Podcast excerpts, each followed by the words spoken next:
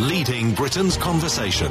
This is LBC with Steve Allen. Text 84850. Tweet at LBC. Morning, everybody. It's Wednesday, the 23rd of March. I hate a depressing start to the day. I hate a depressing start to the programme. It just kind of throws it all up in the air, doesn't it? And having looked at the pictures, you've seen them. I don't think there's anything more that you can say about it. You've seen the pictures. You've discussed backwards and forwards, going all the way through yesterday and all the way with uh, with Darren Adam. What's the answer? There is no answer. There is no answer. Uh, did they set the bombs off because that man was arrested for the atrocities before, and they were worried that he might be naming them. He is naming them. He's singing like a canary at the moment, according to the French police. So uh, they set bombs off, and on one particular instance, people ran into one of the bombers. He was almost encouraging them to run to him. I mean, it's just bad news all round. But they couldn't care less. I wish, I wish people would just sort of, you know, give up on this Muslim thing because it's beginning to drive me to distraction.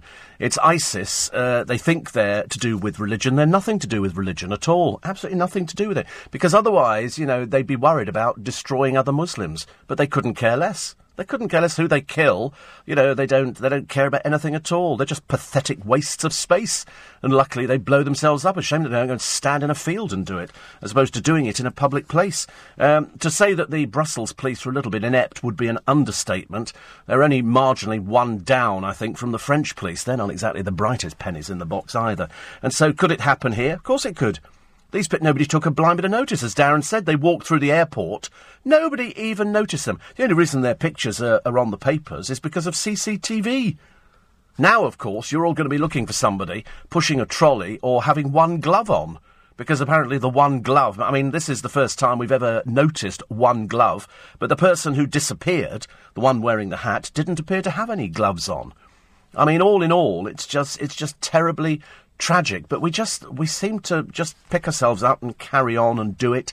And you listen to people and you look at the footage, and I don't think people know what's happening. And then the train, that's what they do. They do one, then they set off something else, and it just provides them with some sort of entertainment in some macabre way to watch people running backwards and forwards. First of all over here, then over there, then we're over here.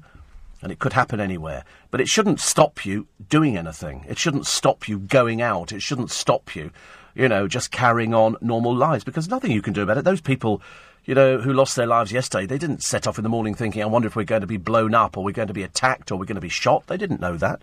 They had no idea. And it's, um, it's just a sad reflection of the world we seem to be living in at the moment. But it shouldn't make any difference to you going out. It really shouldn't.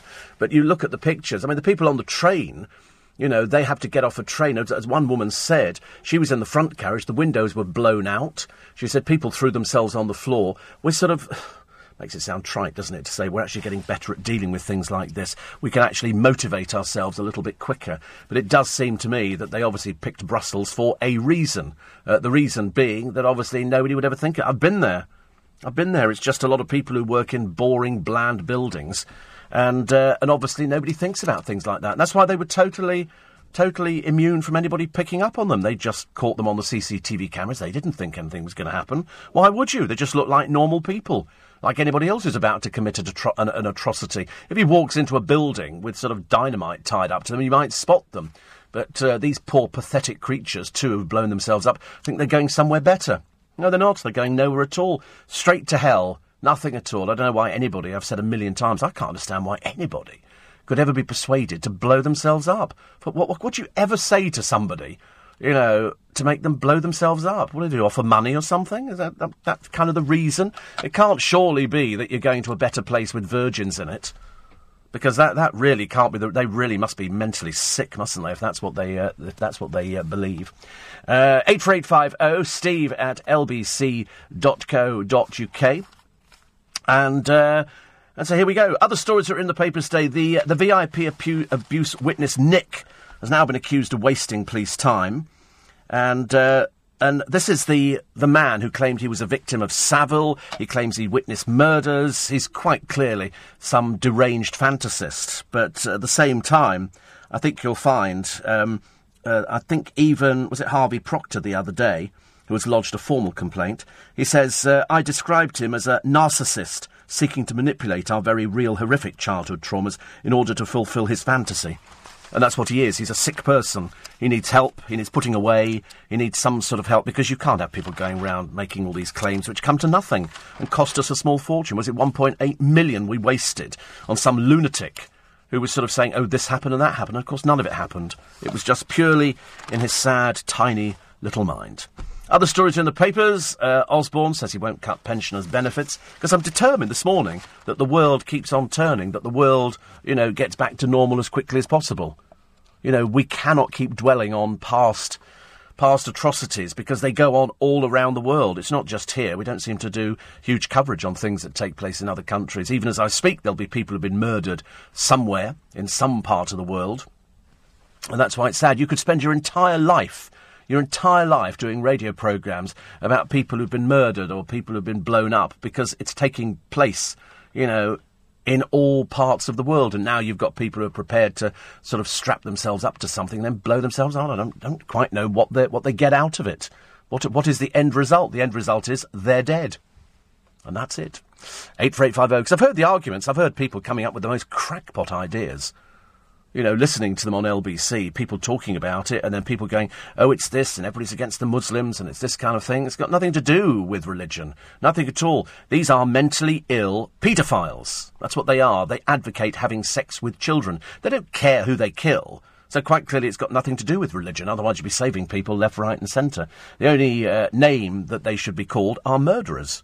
That's all they are. I mean, you know, in the case of the one who tried to escape and was shot, brought down, but uh, he'll be standing trial. I think he's singing like a canary. That's what the papers are saying at the moment. He's given them names and just about everything because he's trying to save his own skin. This is the one who, uh, who they say was the mastermind behind the uh, the last atrocities. And uh, and they've said that in order to save his own skin, because they uh, they're like little little girls' blouses, aren't they? They um, they actually they actually sort of go out there, and because the uh, the the way that they get details out of them are fairly well documented, this one's singing quite a lot. I mean, there are there are wars that take place all over the world, and most of them are to do with religion. In this particular case, it can't be because they don't care about anybody.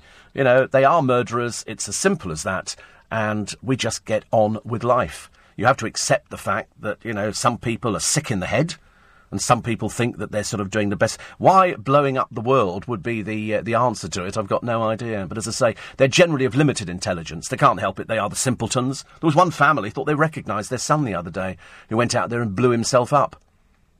And uh, they've now identified two of the uh, the bombers. They'll they'll find the other one. He will be eventually caught, and uh, there'll be a shootout, and that's it. But uh, the question in, in some of the papers: how many more are there? Out there? And the answer is there's probably a few. If you get stupid women as well, they had the one, didn't they, who uh, who went out there and committed an atrocity with her husband. I mean, she was the ugliest I've ever seen. But the, these people, you know, you don't know what they are. They just go, oh, they're all fine. They live in the neighbourhood. They turn out to be complete crackpots.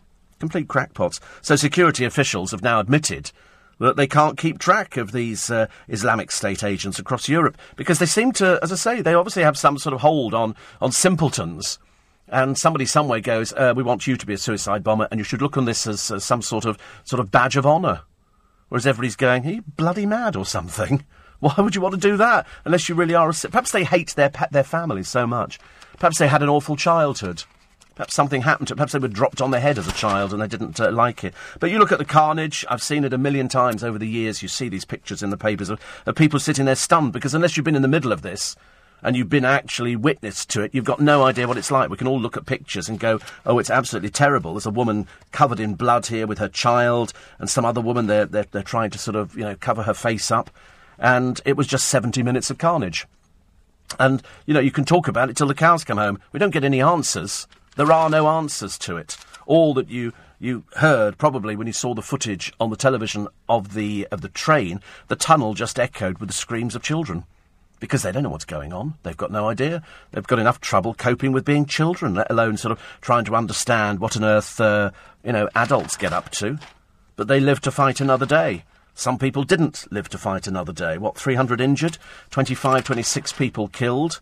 You know, that's 25, 26 people that somebody's going to be looking after. You have to ask yourself, don't you, the question, is there a God? I'm seriously doubting whether there is. Seriously. It's, it's, a, it's a dreadful worry, but can it happen here? Of course it can. Of course it can. It can happen anywhere they choose. We're, we're broadcasting right in the middle of London. But of course, you know, it can happen anywhere. It can happen on the underground. It can happen on a, at a train station. It's just, they just look like ordinary people. And that's why they're, they're chosen, I suppose. We'll take uh, your texts and emails this morning, 84850 steve at lbc.co.uk. And uh, another one here. Uh, a lot of people talking about uh, Barbara Windsor yesterday. Barbara went to get her damehood. Do you know I was right? People were predicting what she'd be wearing, and I said I thought it would be purple and violet and blow me down. It was purple and violet. And uh, she looked amazing. So one Windsor meets another Windsor. So that was a that was a happy happy time. Even happier, the Queen popped out the other night uh, at a at a little restaurant called Bellamy's. You can imagine it was closed for the night and it was just for the Queen, and um, it was a rare meal out. She does do meals out occasionally, and they go out. And she's had enough. She obviously has had enough of Buckingham Palace for a while, and yesterday doing all the the handing out of all the insignias. And so she goes out with a friend of hers, and it looks quite nice actually. They do, you know, all the usual, all the usual meals, including nice, uh, nice desserts, and it's probably an opportunity for the Queen to go out and see what happens in the real world. So at the age of eighty plus, out she goes to. Uh, to this uh, this restaurant here. Unlike grandchildren and other family members, she rarely ventures out to restaurants, but she did the other night, and so uh, that was what they call good news. Oh, and by the way, watch out, chaps! Girls are going balmy for your aftershave balm. At the moment, I'm quite into Nivea for sensitive skin shower gel. It's pretty cool, that is. And you can use it on your hair and everything. You can wash your hair with it, you can do just about anything, and it's really, really lovely. Really, really lovely. Uh, other stories in the papers we've got some celebrities, and, uh, we've got the, the White Cliffs of Danger. All of that and more. And meet the wives whose husbands never say, I love you. It apparently works for. Oh, and Prince Harry's still getting photo opportunities. It's really becoming a bit dull now. He's obviously only got the one baseball cap, and so now he went out and he got covered in red paint but as I say, it's just another feeble attempt at sort of trying to boost up Prince Harry's image with the British public, which at the moment doesn't really amount to very much. So they've got to get him doing charity. You can't. Charity is easy. You just go out, hello, hello, hello. I've seen it. I watched it on the telly yesterday. Hello, hello. Another flower garland, bit of red paint, photo opportunity, job done. Quarter past four. Steve Allen. Tweet at LBC. Morning, everybody. Nice to be company. 18 minutes past four. It's Steve Allen's uh, early breakfast. We're coming to you live from Leicester Square. It's the 23rd of March and it's the Easter weekend. It's an opportunity for people to go out and do things. Uh, I don't think it's got very much to do with religion, I'm afraid. I think the majority of kids, if you say, What's Easter? they go, Eggs. That's what they say. It comes down to chocolate. It's Easter eggs. That's all it comes down to. You know, unless you come from a, a family that does go to uh, to church then you're not likely to know anything about Easter at all. And that's that's the big shame, actually. That's the big shame that you think to yourself, we've kind of sort of missed our way, haven't we? We used to be a terribly Christian country. Now I'm not sure we're anything. I think we just sort of float around in the middle and occasionally we go to churches and then they close churches down and then they close pubs down and, you know, all the whole thing just goes a bit pear shaped, doesn't it, really? But, um, as I say, uh, over this Easter weekend, there are fun fairs taking place. There are museums to visit. There's sort of it can be quite educational, and I think people should do something. I'm always a big fan over the Easter break because I'm here on. Uh, Good Friday, and I'm here on Bank Holiday Monday. So, in fact, for many of you, it's a fantastically long weekend. You finish work tomorrow, and then you get Friday, Saturday, Sunday, Monday. So it's it's four days that you're going to get a break up. When, we're here all the time, of course as indeed you would expect us to be. But the rest of you get four days off. That's a week. That's absolutely fantastic. I mean, that's the best thing you could ever do, isn't it, really? And if you've got a big family, mind you, I should imagine if you've got a big family, you're probably thinking, I really haven't got the strength to do anything with them. Send the kids off. Years ago, I used to get these um, cards in London called Red Rovers and Blue Rovers. I think there were Blue Rovers as well. And it was like an all day bus pass for kids. And you could get on it, you can get on the trains, and we used to do everything. You could just sort of whiz around London. Just go anywhere. Just sort of get on a bus. If you're one of these people who's got the free Boris card, just get on a bus. Don't even look where it's going and see where it takes you. Get off and have a look at a different area. Do anything. Go and have a look at fun fairs. I think there's one at Hampton Court. I'm sure there'll be uh, there'll be one down at Richmond. I haven't checked actually. I've, I forgot to, to look this morning. I shall have to have a, a check. But that's what I like. I like the fun fairs. I just hope. I just hope that in fact You know, people are going to sort of realise that it is Easter and you can go out there and you can have a bit of fun and you can have a bit of quality me time. Quality me time. Uh, 84850 steve at lbc.co.uk. Uh, other stories of the paper. Actually, the Easter egg story hits a lot of the papers because the word Easter has been axed from the boxes of millions of British chocolates to avoid ca- causing offence to other religions. I couldn't give a stuff about causing offence to other religions. What do you mean causing offence? Why would anybody be uh, offended by that?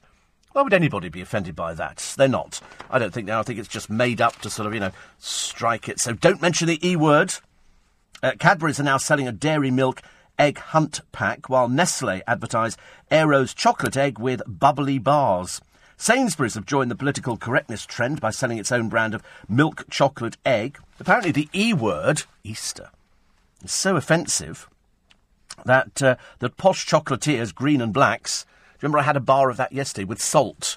My friend Duncan uh, absolutely adores chocolate with salt. I've never had it before.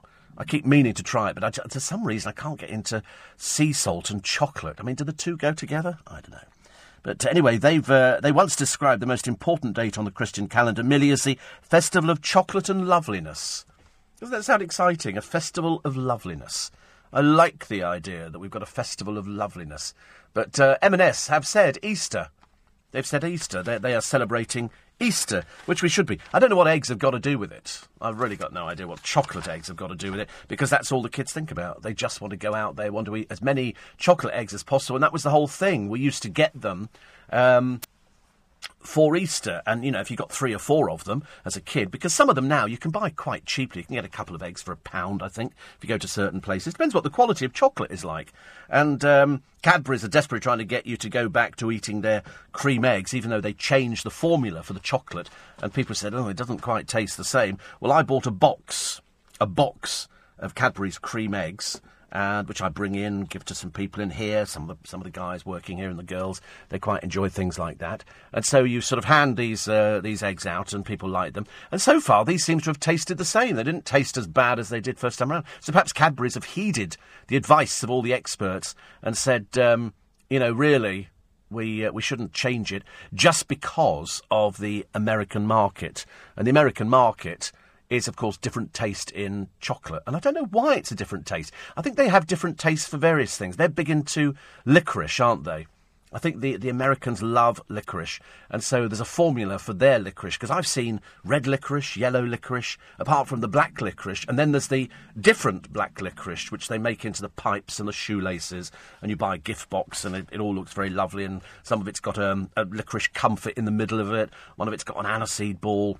And I bought some of those a short while ago because a friend of mine absolutely adores licorice, and somebody said to me in a moment of madness, licorice is good for you. Now, whether or not they were saying licorice is good for you provided you're not a diabetic, I don't know. But, uh, but the way things are going, licorice is about the least of your problems if you're a diabetic. I did get sent the, uh, the diets the other day.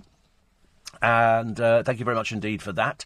Uh, most of these diets, which are supposed to be for uh, for diabetics, to be honest with you, look absolutely atrocious. They're really dreary, really, really dreary. I mean, I can't I can't get excited about a diet that excludes meat and fruit and root vegetables and stuff like that. I mean, it just sort of takes it down completely. Uh, Peter's over in Brisbane at the moment. He said, anyway, I've already had my rant about the killings in Belgium, so I shall try and lighten the mood. I know, I don't think there is any more that people can say about it. There is no answer to it. There is absolutely no answer. You know, I mean, if you think you've got an answer, well, then by all means send in a text or, a, or an email. But uh, nobody's got an answer to it. You know, can we stop it? No, we can't. Do we have to put up with it? Yes, we do. Should we be vigilant? Yes, we should. But there is no answer to how you stop people who've been indoctrinated into blowing themselves up. I mean, years ago, it would be, you know, people setting off a car bomb. When the IRA set off bombs, they would at least give a warning beforehand. Nobody ever thought, I mean, I don't think, as far as I remember in the history of it, the IRA ever blew themselves up. If they did, it was probably a bit of a, a miscalculation. But uh, now, with the, with the rise of ISIS, uh, you are finding people who are prepared to blow themselves up. That's the difference. Years ago, they would just set a bomb, and that would be that. Now you get people who are prepared to sort of wander around, even children. Children. There was one poor little chap a short while ago who was put in a lorry with explosives strapped to him, and he was crying because he knew that he'd been forced to do it. He knew that it was all, woo. and uh, grief. are you wearing, Thomas, this morning? This is very, very. You look like you're auditioning for the for the Black Magic chocolate. You going for a run? Are you really? Have- Are you between shifts? You're going for a run? Well, in this weather, it's freezing cold out there. It's the trouble if. Sorry, you got you got gloves. Okay, they're funny gloves. What sort of gloves are they? They're not weightlifting gloves. You're not doing weightlifting as well, are you? They're so fit round here, honestly. It's small wonder I arrive in here and feel so depressed by the end of the programme. Thomas goes round there. I mean, he's today he does look like he's delivering chocolates. I could see you actually opening somebody's window and creeping in there with a box of chocolates. Weightlifting gloves. That's so because you're supposed to. I thought when they did weightlifting, don't they put is it chalk on your hands or something like that? I think to stop it slipping. Do you do weightlifting? Just a little bit. Still impressed. Amazing, isn't it? Honestly, it's unbelievable. Things people do. See, producer could learn a thing or two here. You could get your weight down if you did what he did. Honestly, he said yesterday. You remember the producer was telling me I'm only 23. You know, we had this yesterday. It was a, it was a bit of a bit of a diva day, I'm afraid for him. And so I'm only 23. And then Thomas comes in here all ready for a run. Did you go for a run yesterday? No, you didn't, did you? You see, and you should do, because otherwise you don't want to end up looking like me. You know, and I'm a little. It is a funny thought, isn't it? Frightening. Th- oh, frightening. Oh, frightening thought now. I don't know. Could do worse. Could do much worse. Uh, other stories in the. How far are you running, Thomas, today? How far are we running? About, seven miles? God in heaven. D- would you like to borrow my Boris card and you can get a bus or something? Why would you want to run seven miles? Why would you want to run seven miles? What's I mean? Is it is? Do you get these? You know when people run, is it is it the endomorphins or something that pump endorphins? And is it like sex? I only asked that because somebody said it is like that. They said it's it gets it's not like that at all. Oh right, okay. Oh, I would ask, you know. No harm in asking, trying to find out, you know. Probing, as I like to do, find the answers to things. Because I read about these things. They say, oh, you know, you get to that thing where you start pumping and they go, oh, it's better. It gets everything sort of moving around your body. I just look at a lot of weightlifters and I think steroids. That's all I think of. Some of these people are enormous. I used to have, I used to know a couple of guys years ago, and they and their girl, the girlfriends didn't, but the but the guys did weightlifting, and they took steroids, which you can get in a, quite a few. I didn't realise how easy they were to get as an injection, and his legs turned out like sequoias. Absolutely. In fact, so much so he couldn't actually put his legs together. They were so big, so he walked a bit. You know, they walk a little by Popeye you know, Popeye the Sailor Man, and they do all that kind of stuff. And they've got legs like tree trunks on them, and they become triangular. And then they start wearing the weightlifting clothing. The weightlifting clothing is a little sort of top which showing off all the definition. And then one of my next door neighbours went for a weightlifting competition, and uh, and you have to paint yourself in creosote. It's a bit like that horrible brown colour. I don't know why they do it. It's supposed to show body definition, but it just looks awful. And he sort of did this weightlifting, and they go like that, and then you sort of then you could do your back bit so you can see your the back. Oh, you know, you're the top of your shoulder blades where you can show all the definition. I mean, I do that, you know, every morning in the mirror. And then spend the next half an hour crying because there's no way that I'm ever going to look like that. But I suppose it's it's good if you've actually got a good body, then you don't mind showing it off to people. That's why I'm a radio presenter. It kind of, you know, it kind of figures, doesn't it? Really, there's no point if you're not attractive. You know, and I say that because generally gets people on my side, and uh, and I always go, listen, I'm not attractive. I can't help it. I'm a radio presenter, and you just have to put up with the way I am. I mean, you wouldn't care. It wouldn't matter, would it, if I was really, really good looking, which I used to be many, many years ago, but now I'm not. Uh, so I'm siding with Louis Walsh when he says, "Go away, Cheryl. You've lost it." Poor old Cheryl. Yes, he says. Uh, he says to Simon Cowell, "Dump her and bring back Shazza." Well, I'm totally in agreement there. Cheryl lost the plot years ago. As somebody said, she's very attractive, and yes, I would, but as long as she keeps her mouth shut. LBC News Time, 4.30, the latest headlines. Charles Rowe. Leading Britain's conversation. Steve Allen. Tweet at LBC. Morning, everybody. It's nice to have your uh, your time this morning. Uh, somebody says I don't I don't weightlift, don't take steroids, but I do eat crisps a lot, and that's why I'm massive. Says Johnny G. Do you know I would love to eat crisps a lot. I would love to. I don't care whether they say 98% fat free. I don't buy into that old rubbish. You know, and every time I see Gary Lineker on the television, literally my blood can boil. Uh, it's a shame that it, this Easter four day weekend is a year and an hour shorter. Clocks go forward early Sunday morning, don't they? So we, uh, we lose. We lose an hour, don't we? We lose, yeah, we lose an hour. So we go forward. We spring forwards, and then in the fall we fall back. Uh, which is always good news. Well, it's not for me, actually. It's just trying to remember to do the blasted clocks, and I must remember to do them. uh, 84850 steve at lbc.co.uk. Christine says, have you tried Hotel Chocolat? I've, I have. I bought that for, uh, for people at Christmas.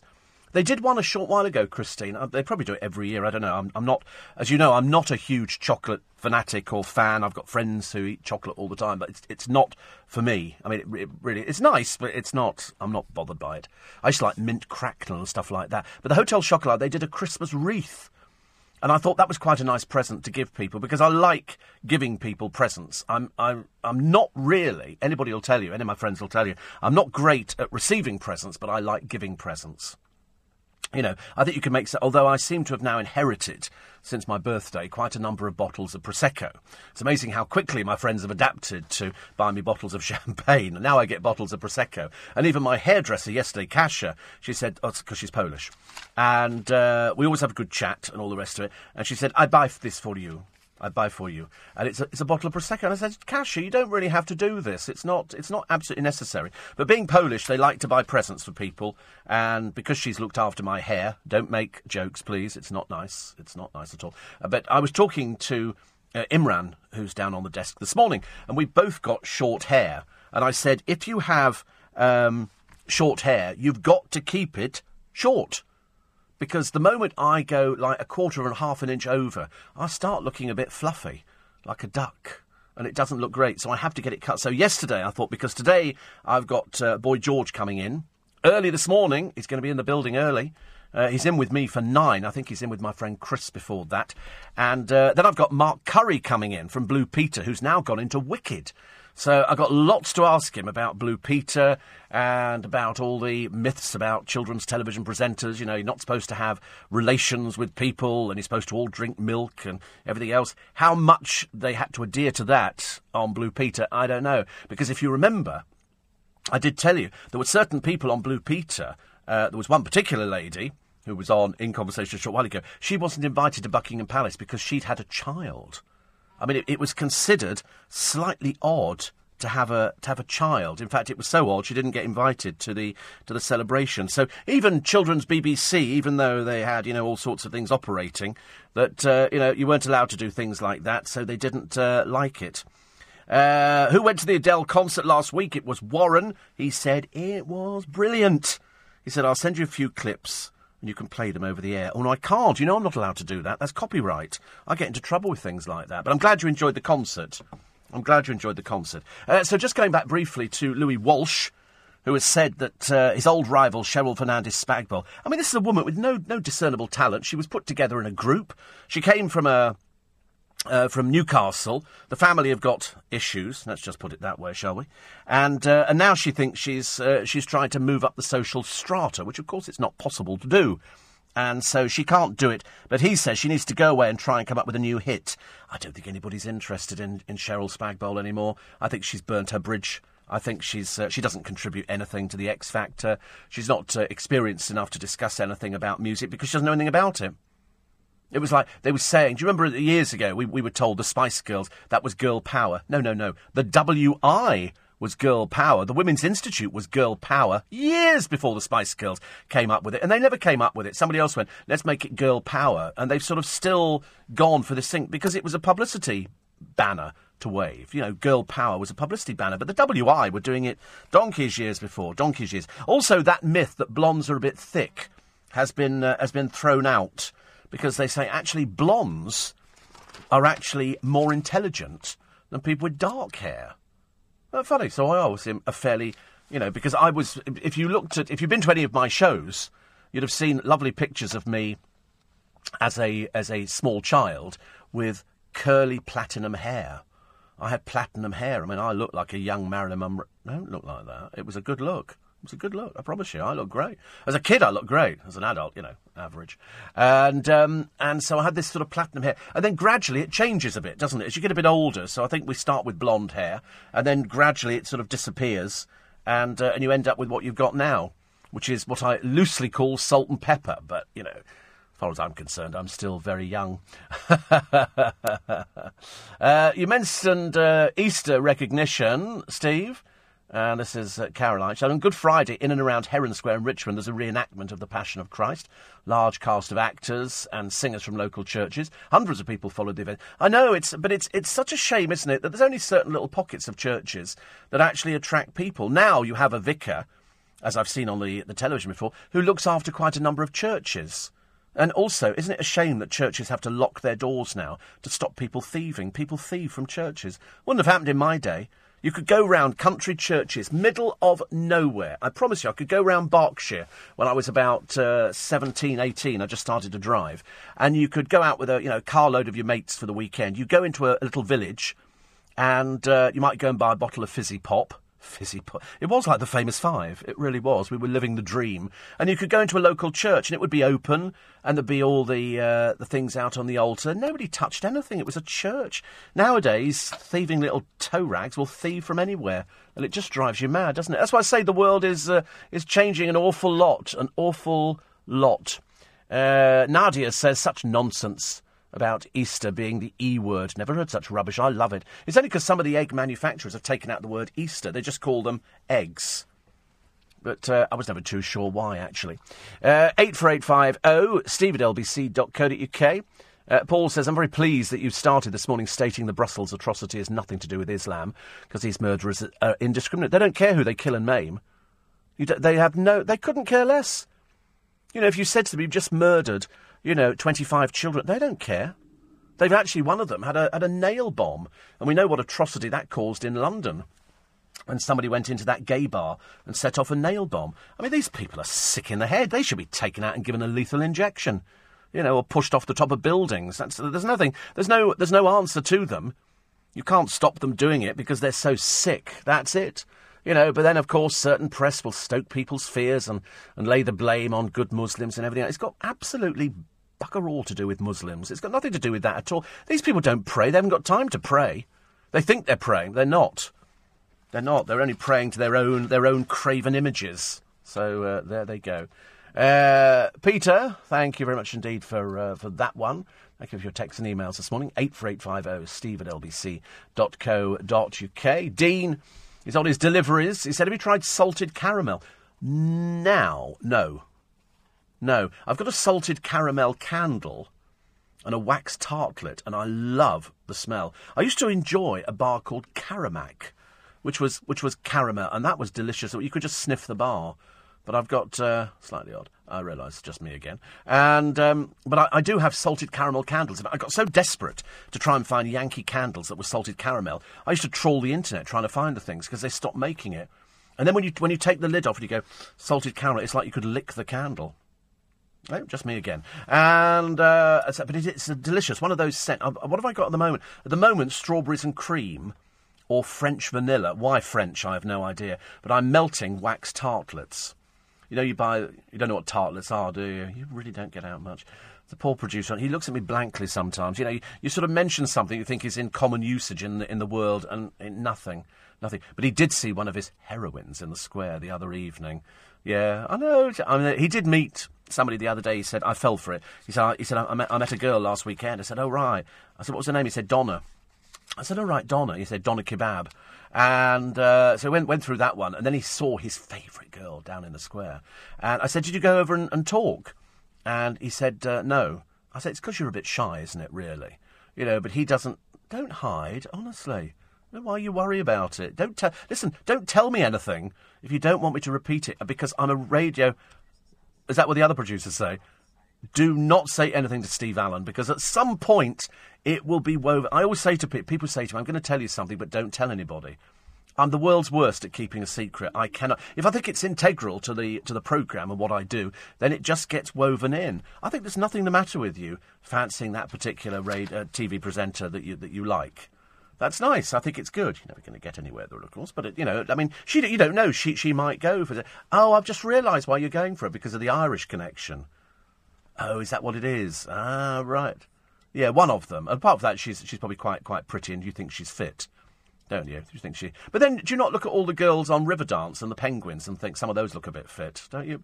Not, not I mean not the penguin. You're dissing penguins again. Don't diss penguins. Listen, this is a program that is is an animal loving program. We like animals. We don't want anybody dissing animals or hurting animals in any way, shape, or form. Even though I have to be honest, I have trodden on a few uh, a few ants in the past. But there is a Buddhist religion, isn't there? They won't even tread on ants; they brush them to one side. But of course, anybody will tell you ants are so, you brush them to one side, you've literally detached their legs from their body. I don't see how that works. They go, oh, we want to we want to sort of you know be nice to them. And um, the guy on the uh, on the one show, Warren, is called. Oh, I've forgotten his name now. But he's the ex Blue Peter presenter. He does Countryfile, doesn't he? Matt. Matt is name. He's just not a very good presenter on the one show. He's better at Countryfile because that's what he does. He's terribly middle class. He's so BBC. You know, it's like, okay, yeah, you know, we're here now. And they like things like that. But on the other hand, they sort of, they won't have anybody common. Um, and I suppose, really, you, uh, you, you can look at, I mean, you're never going to see Katie Price, are you, on the one show? You know, she's way too common, way too common. Although there is a Katie Price story in the paper today. It's a very interesting story about her son you know, you thought she was gobby. The Sun's even worse, as we now know, because she put them up on the television. She put them up on the television. And uh, somebody pointed out the other day listen, if you don't want people. She's, she's now going back to this internet trolling. Uh, and she said, I know who you are, so come forward and confront me on loose women. And I'm shouting back, why have you not been to the police? Why are you wasting everybody's time? You're either really dumb and stupid. You go to the police. If somebody's. And they put up pictures of Harvey and they've. Um, and they've said all sorts of uh, horrible things about him. And so she needs to go to the police. Has she been to the police? Not as far as I can see. She seems to think she can do it on the television. Well, you're not going to get any of these internet trolls. They scream like little girls. One of them said, Oh, I'm so sorry, I'm really a nice person. Well, uh, I would suggest you go to the police, name them, and let's get Sky going round and doorstepping them. Let's find out who writes this filthy stuff.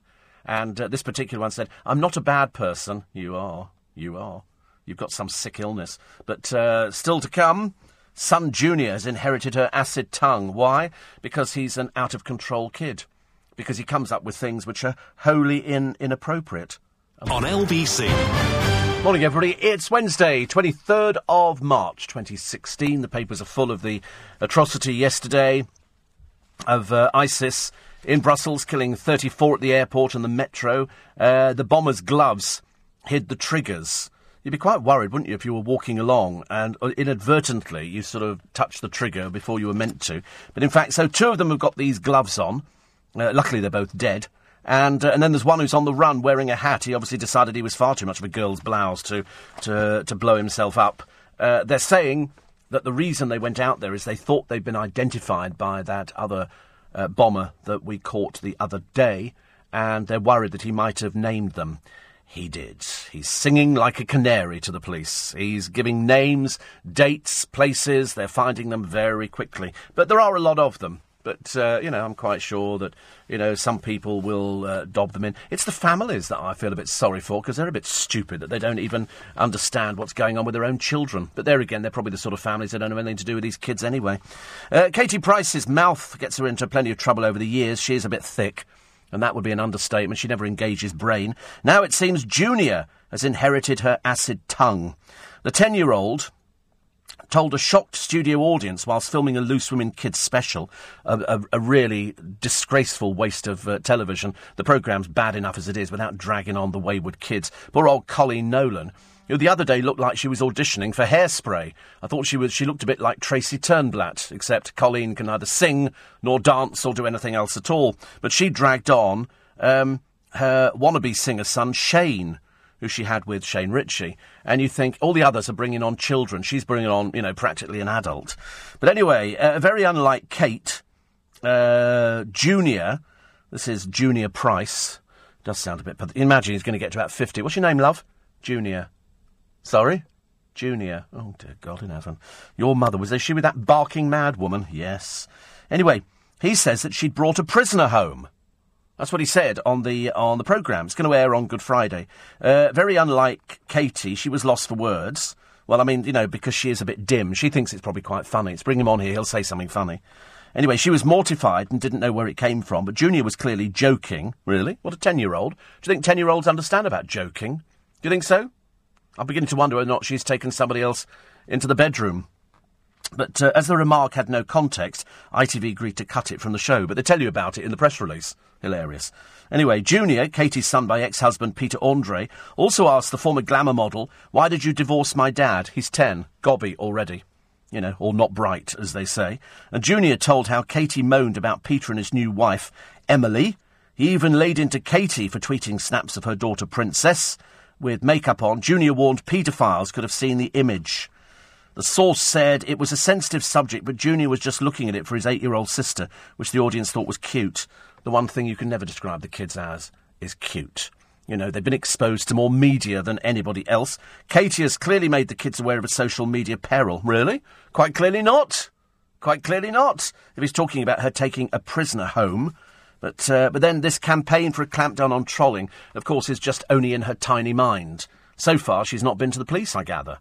So, you know, either she's wasting everybody's time by droning on about it on loose women, go to the police. Let them find who these people are. You know, but don't don't be judge and jury. It's not your decision. That comes down to the courts. But also they've got the kids of uh, Andrea McLean. God, dear me.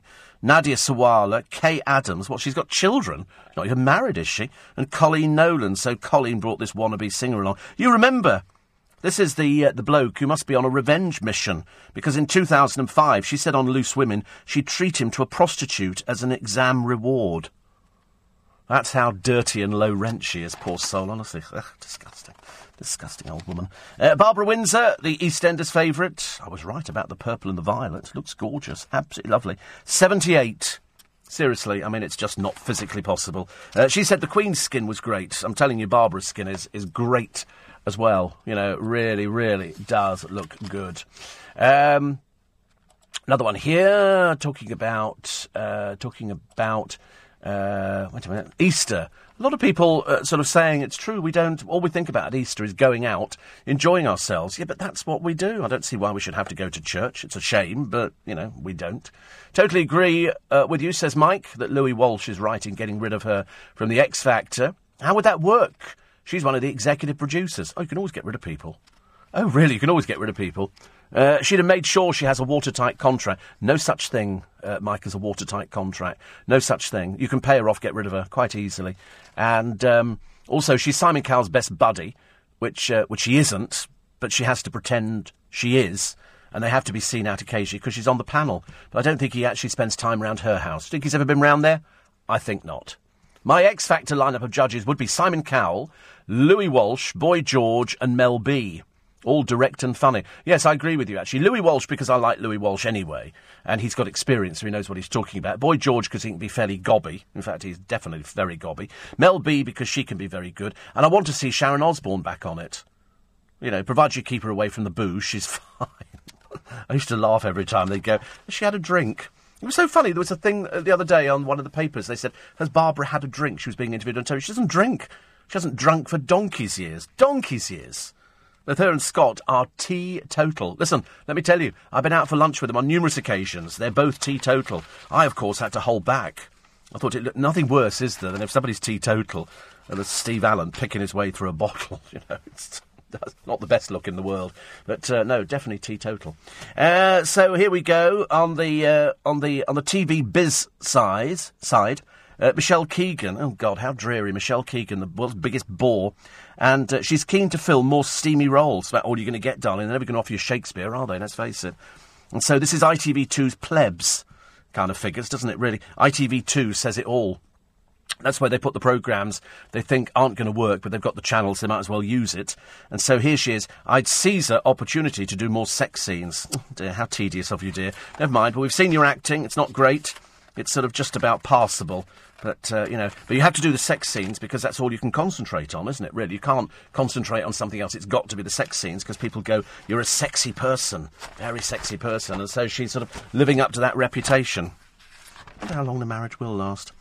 Uh, the bloodbath in Brussels, the 8am attack. It's typical, isn't it? As I was heading home yesterday, this was taking place, and because I was nowhere near a radio, I didn't hear anything until a lot later on. Uh, the Brits have been, war- uh, have been warned now, stay away from Brussels. Um, there's also lockdown, which is, is kind of a little bit late because somebody was able to actually get away with it. That means it's even more uh, even more difficult to try and to sort these things out. And then there was the story of Barry Cryer, the veteran comic. He's 80. He was in a in a hotel room. He was trapped. He missed an award. He couldn't get out. He was in the Mercure Grand in Leicester when the door jammed. Eventually, a member of the staff kicked the door in and he collected his gong at the Leicester Comedy Festival. Barry says it wasn't that amusing at first. I haven't been locked in a hotel room before. It's that dreadful, honestly. Shameless. How can you get locked in a hotel room? Unless it's got one of those sort of automatic doors which sort of locks. What? I'm trying to lip read through the door, actually. I can't lip read, through doors. I'm just, I can't lip read actually. Although I did it very well the other day. One of the producers, he was, he was, he said something, and I said because you were doing it, when I lip read it. Yes, you did. Don't sit there and fib. I'll contact your family. Don't worry. I'll let them know where you're living. Uh, Carol Vorderman is uh, the guest columnist in the Daily Mirror for today.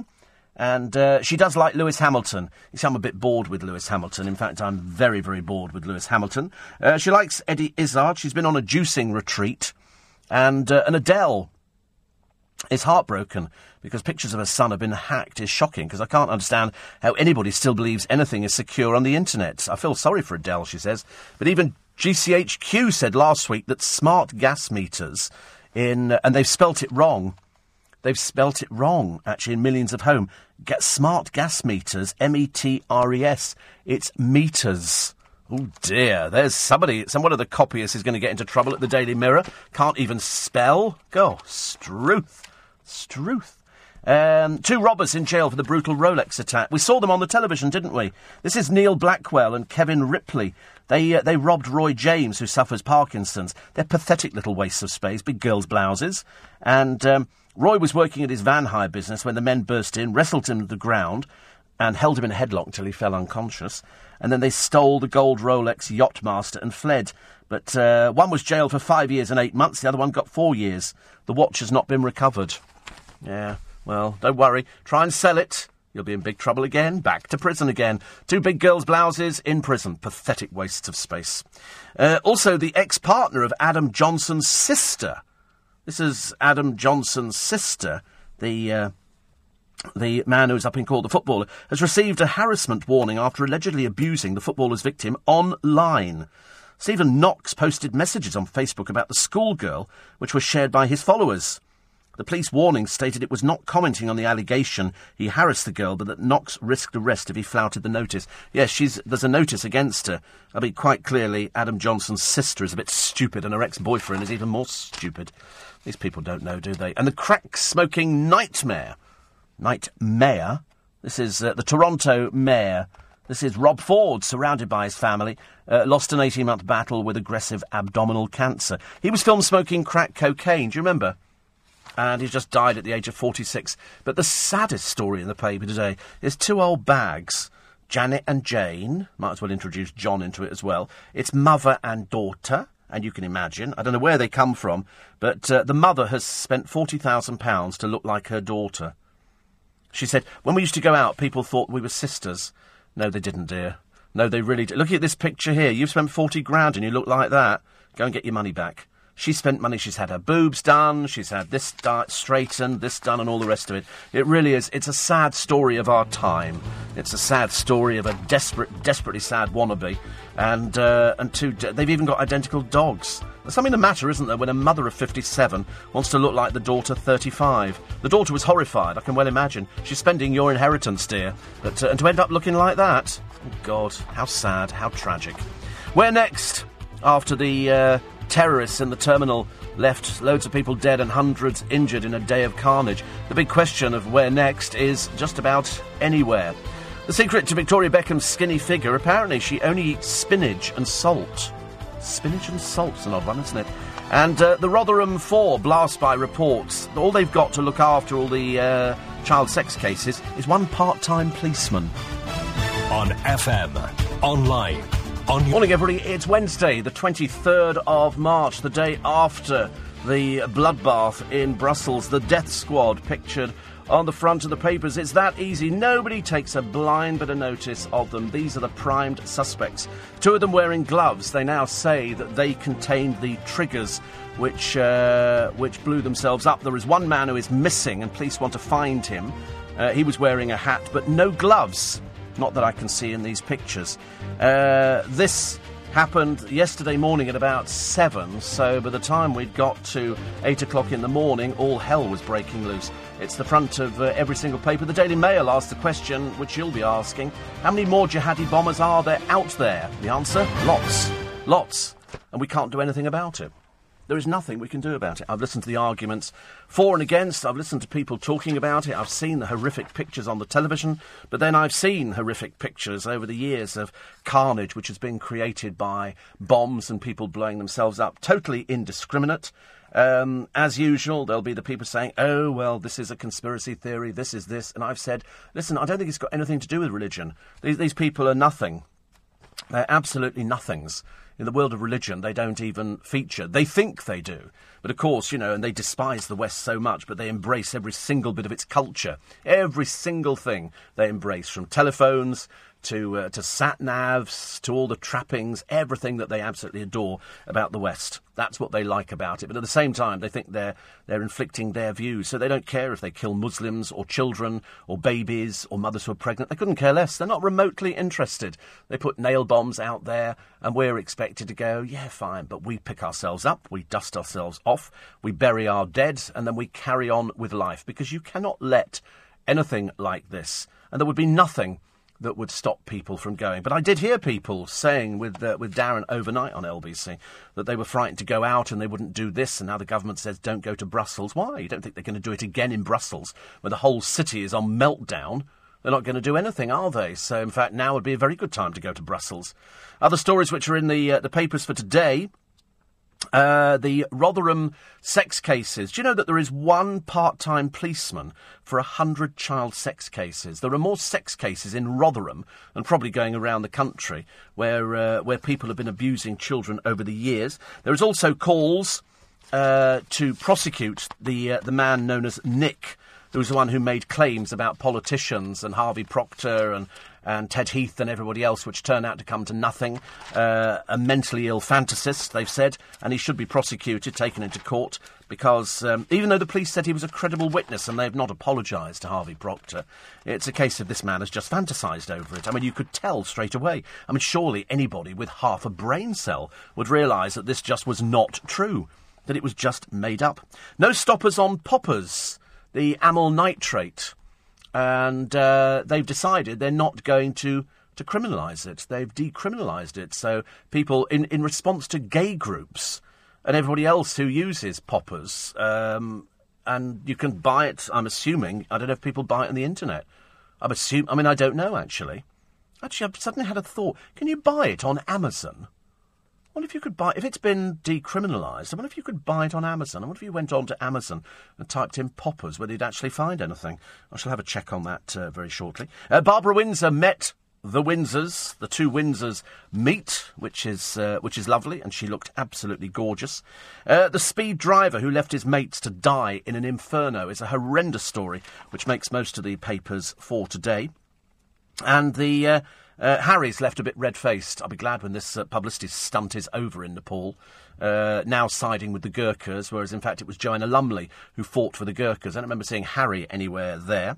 Uh, the mum who spent £40,000 to look like her daughter is just another one of those sad people in the country who sort of seems to think that she will always. She said, even on my deathbed, I'll be having injections. She's. I mean, I just want to know where you get money like that from. I don't know. And so uh, Janet Horrocks and Jane Cunliffe were often mistaken for sisters, really. I shouldn't think so. They don't look like sisters at all. They look like two really ropey old baggages. And if you go in the papers, Janet splashed out £40,000, and so she's had uh, £8,000 on two boob jobs. Five, you th- oh, two boob jobs. And you ask yourself, why couldn't they get it right first time round?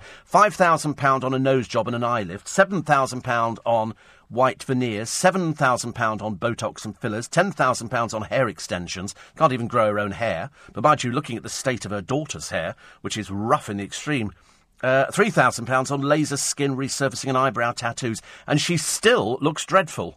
She still looks dreadful. I'm assuming it must be some sort of tedious television programme. But when you look at how awful they both look, their hair is bleached to pieces. The daughter's hair is like rat's tails. It really is dreadful. And she thinks she looks good at 35. really bad. Really, really, really bad. Uh, stop donating, please. Fifty Shades to charity. They cannot sell them. A charity shop. Um, this is an Oxfam store. They've got so many copies of the E.L. James novel, they've been forced to say, please, no more.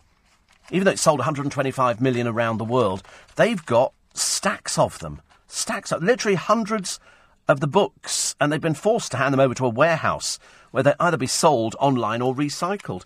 I didn't know so many people who use charity shops were reading Fifty Shades of Grey. I mean, I really didn't. I've never read the book. I know some people round here have actually uh, read it and they go, "Oh, it's it's quite um, you know quite racy pacey." I don't I don't really sort of uh, worry about racy pacey books anymore. oh dear. Eight four eight five zero. Steve at lbc.co.uk and uh, spinach and salt diet. What utter rubbish, says Martin. What paper was that in? Who even wrote it? No, well, it was from a friend from a friend who said that they go out. Dave has steak, because he would, wouldn't he? I have steak, I think. OK, Dave, you have steak. And uh, Victoria, have spinach, please. It's my bank book. Minus 3.8 million. And uh, Martin says, by the look of the woman, she hasn't earned that 40 grand in any sort of. I don't know how. She said she's going to keep spending money. And I suppose that uh, with the subject of the mother and sister, mother and daughter, sorry. I mean, to be honest with you, once you've seen the pictures, you'll be horrified at how bad they both look. In fact, you know, the mother looks marginally better, but she spent 40,000 quid. The daughter's hair, as I say, is just shot to pieces. Looks ghastly. Why would you ever want to put yourself in the paper and make people laugh at you? It's terrible.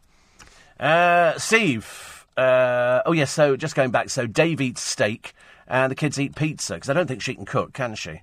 Probably spinach is pushing it a little tiny bit.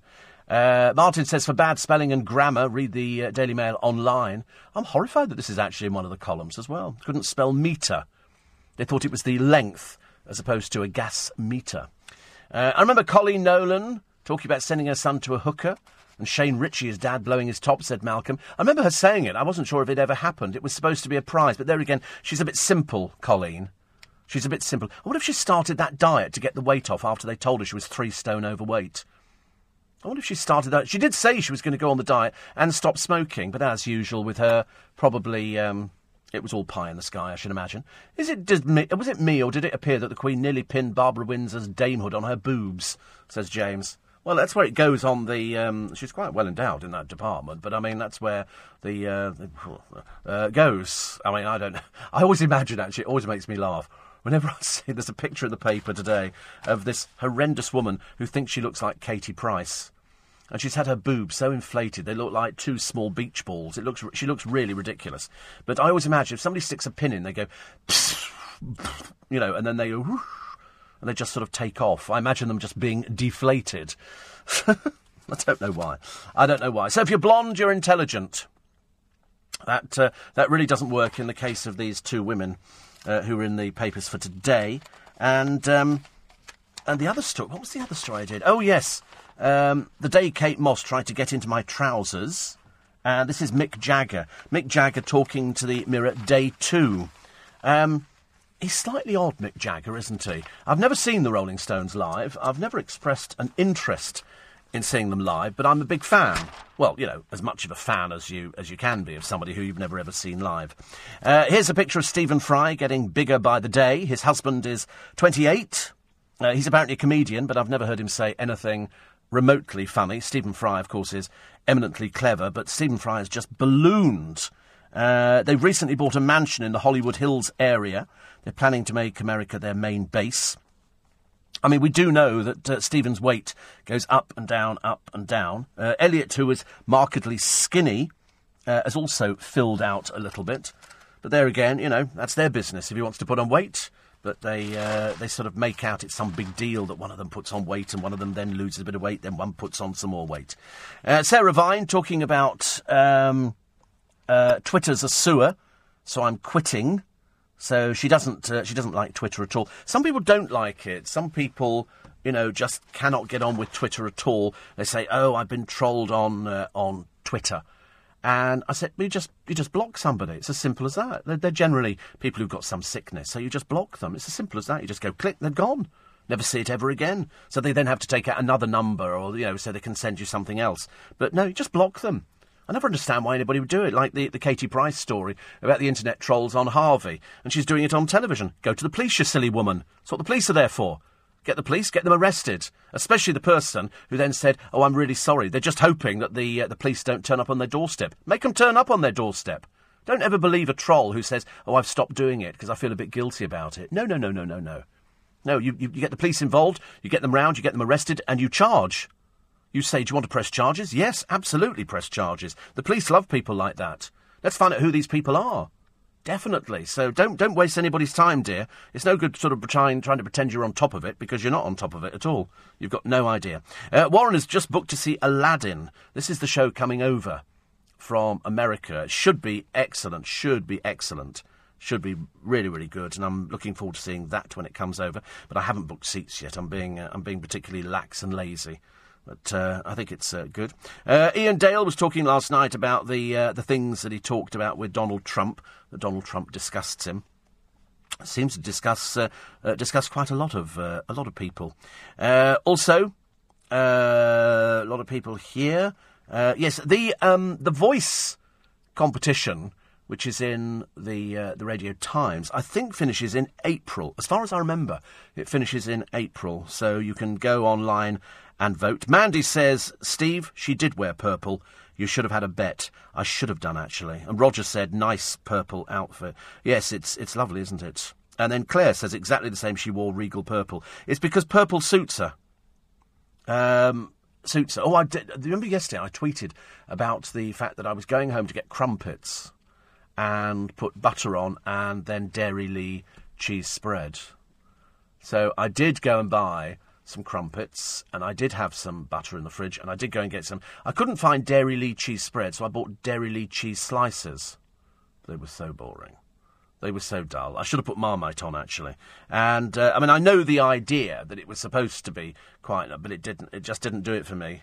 But I did manage to eat four crumpets. I feel a bit. I mean, I'm feeling a bit guilty this morning. Feeling a little bit guilty. Uh, but uh, you know, Oh, the guilt's finished. There you go. Look at that. Honestly, in an instant, it's been taken away from me. It's 5.15. Nick of the team this morning, as it's reported, at least 34 people have been killed and nearly 200 injured in the latest terror attack to hit European soil. How has Brussels become so radicalised and is Britain next? That's Nick Ferrari from 7 after the morning news with Lisa Aziz and Tom Swarbrick, who's live in Brussels. Looking at the papers today, George Pascoe Watson, former political editor of The Sun, and now a partner at Portland Communications Agency.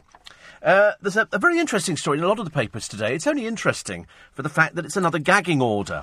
And uh, this is the story of, and we don't identify the people because I've got no idea who they are, but it's a married show business celebrity who betrayed his partner in a threesome with another couple should have his identity protected. So says a senior judge. The decision to block a newspaper, and I think it was The Sun on Sunday, from publishing details of the sexual encounter shields the well known individual from public exposure of his infidelity to his spouse. It's likely to ensure that the long standing claims of being committed to his partner, also a prominent figure in the entertainment world, will go unchallenged. Now, over the past few years, uh, many celebrities have been reluctant to turn to the law in an attempt to hide their behaviour following the public exposure of Ryan Giggs and the disgraced banker Fred Goodwin. Both men tried to use the courts to silence information about affairs, but were then the subject of speculation on social media. And uh, so now it's a. This this couple have children as well. And it's interesting that people go to the courts now to get a gagging order. I mean, I can't, I mean, to be honest with you, with hand on heart, I couldn't care less either way. It makes no difference to me. It's not my life. It's their life. That's what they choose to do, or the husband chooses to do. I don't know. It depends how big this person is. So it's, it's a show business couple, and they've got children, and they're both, what, you know, from what you gather in the newspapers, they're both sort of known. They're both known people. And so that was sort of what that would damage. I've got no idea. I mean, are we so so shocked nowadays and so abhorrent of anybody's action? They go, oh, so the, the husband went off and had a threesome with another couple. I mean, i have ceased to be. I've ceased to be worried about things like that now. I don't really care what people get up to, as long as it doesn't frighten the sheep. I don't particularly mind. Whatever, whatever people get up to in their home, I really couldn't care less. If it's behind locked doors, that's that's their uh, that's their business. Uh, more pictures of the the Queen going out for this 90th birthday party. Um, do you know? I think actually, ten years ago, that was the Queen's last known visit to a restaurant. She doesn't go out to restaurants, and I've a, I've a feeling it's exactly the same restaurant she went to ten years ago for her 80th, and now for the for the 90th and uh, she was met by Lady Penn. There was also Princess Alexandra, Lady Sarah Chatto, the Duke of Kent uh, was there as well, and I think Princess Anne was there. But uh, that was about that was about it. So there was about seven of them. And they go there. Princess Alexandra wearing I don't know. She looks like she's wearing her pajamas. Poor soul. And uh, they say here she would have had a choice of dishes, including caviar, oysters. You see, the trouble is, I think the Queen eats very simply. You know, these things might be available on the menu. And looking at the at the lovely menu here, terrine foie gras, avocado vinaigrette. I mean, avocado vinaigrette is eight quid. Well, you can get three avocados for a pound now. I know because I know, know the prices. Uh, herrings, pom à huile, eight fifty. Chicken and coriander broth. Well, nobody's. She's not going to be eating that, is she? Anytime soon. She will have had. To, they will have decided what she's had. She doesn't sit there, the Queen. Uh, for, so ten years since she's been out to a restaurant. So ten years. She.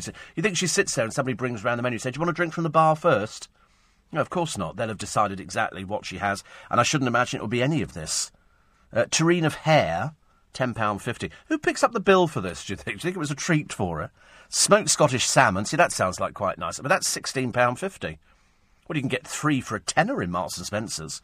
Uh, fish, grilled swordfish, £16. The most expensive is casserole of. No, sorry, it's roast turbot and braised leeks. Fillet of plaice with a crab sauce. Sounds quite nice, doesn't it? I don't like crab, but I could probably cope with the sauce. And salt beef pot au feu medallion of venison, steak tartare, and piccata of veal with white truffle oil. That sounds quite nice. I've never had white truffle oil. What a heathen I am, ladies and gentlemen. Perhaps I should. But for desserts, sorbets, uh, one here, orange and almond cake. She won't have any of this. That's why she's lived to ninety. She doesn't. She she doesn't eat very much food at all. She probably gets in and has a kebab on the way back. But that's just the queen, isn't it? Really? You just imagine her sending somebody out going, "I've never eaten a kebab. Go and get me a kebab. Uh, would you want sauce on it? I don't know. Get a portion of fries as well. You just see her sort of. I mean, there must be loads of food that she's never eaten. I mean, just imagine the Queen has never eaten Kentucky Fried Chicken. She's never had a McDonald's Big Mac. Because that just wouldn't feature, would it? I shouldn't imagine Princess Anne's ever eaten one either. It's just not the kind of thing. Do you think the Queen's ever had a hot dog with onions? No, of course not. Of course not. They eat different food. Do you think she has toast for breakfast? Yes. But uh, but do you think she has any of the sort of food that we go for? Do you think she's had fish and chips out of newspaper? Never. Never. All those little luxuries in life. She's never had the delight of pushing a chop- shopping trolley around Tesco. She's, you know, that's a, that's a pleasure denied her. She's never done that. She's never had to queue in the post office to get her pension. She's never been out to post a letter. All these things that sort of that sort of happen is, is sort of all things that you think, but you actually take them for granted? I mean, do you think she's ever actually made a cup of tea? I shouldn't think so. Somebody will do it. I know that in Charles's case, there is the is it the what do they call him? The uh, something of the bathroom. The person who actually lays his pants out in his bedroom, and um, and then puts the toothpaste on his toothbrush. Charles hasn't even gone electric. I think it's a static toothbrush. But apparently there is somebody who literally, as Charles is going into the bathroom, he's sort of, all his clothes fall off him, and somebody walks behind and picks up the clothes, and he just walks into the shower and then gets ready. So there will be people who've seen Charles stark naked. Feeling slightly queasy this morning, uh, slightly queasy. But there are loads of things that the Queen's never done. She's never been out and bought sort of chocolates, going, "We'll have two of those, one of those," because it just arrives. She doesn't have to do it. I mean, I shouldn't imagine. I mean, can you see her with a basket on her arm going round, you know, Fortnum and Masons, and people saying, "Oh, Your Majesty, I know that Prince Philip did it because we saw him at the Windsor Farm Shop on the documentary about the Queen's Castle.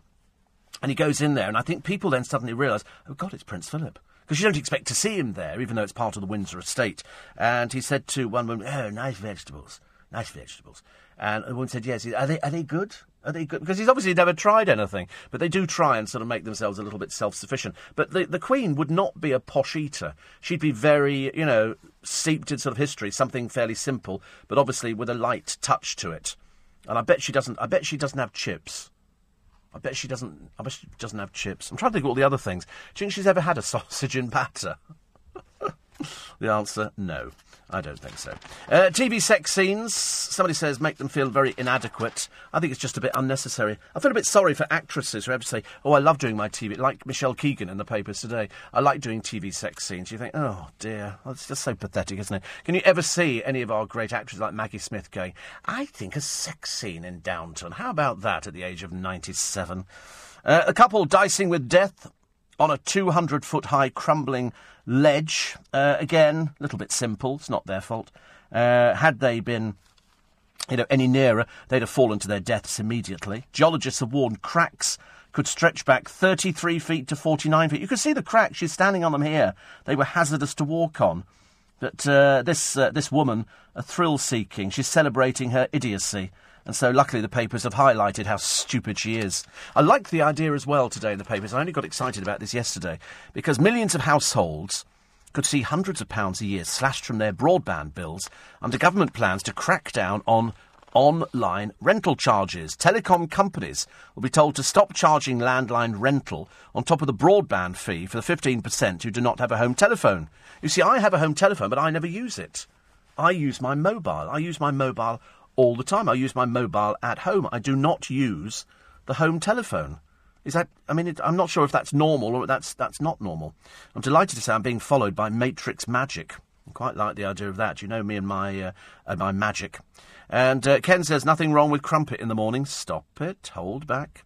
And uh, Emily Maitlis, Steve, Katie Hopkins, Louise Mensch Laura Kuenssberg, blondes with brains. Yes, yes, I think so. I don't know anything about Emily Maitlis. I just know they, they keep trying to sell her to us. Katie Hopkins, I know everything about. Louise Mensch, I'm bored with, and the other one I've never even heard of. But uh, but blondes with brain. Now I'm not sure whether they mean blondes, natural blondes, or bottle blondes, as we used to call it. You know, whether it's come out of a bottle or a, now it's a packet, isn't it? Bottle blondes. And so, I wonder what colour Boy George. Has Boy George got any hair? I can't remember if he's actually got any hair now. Do you think he's going to come fully made up with a hat on this morning for me? I think he will.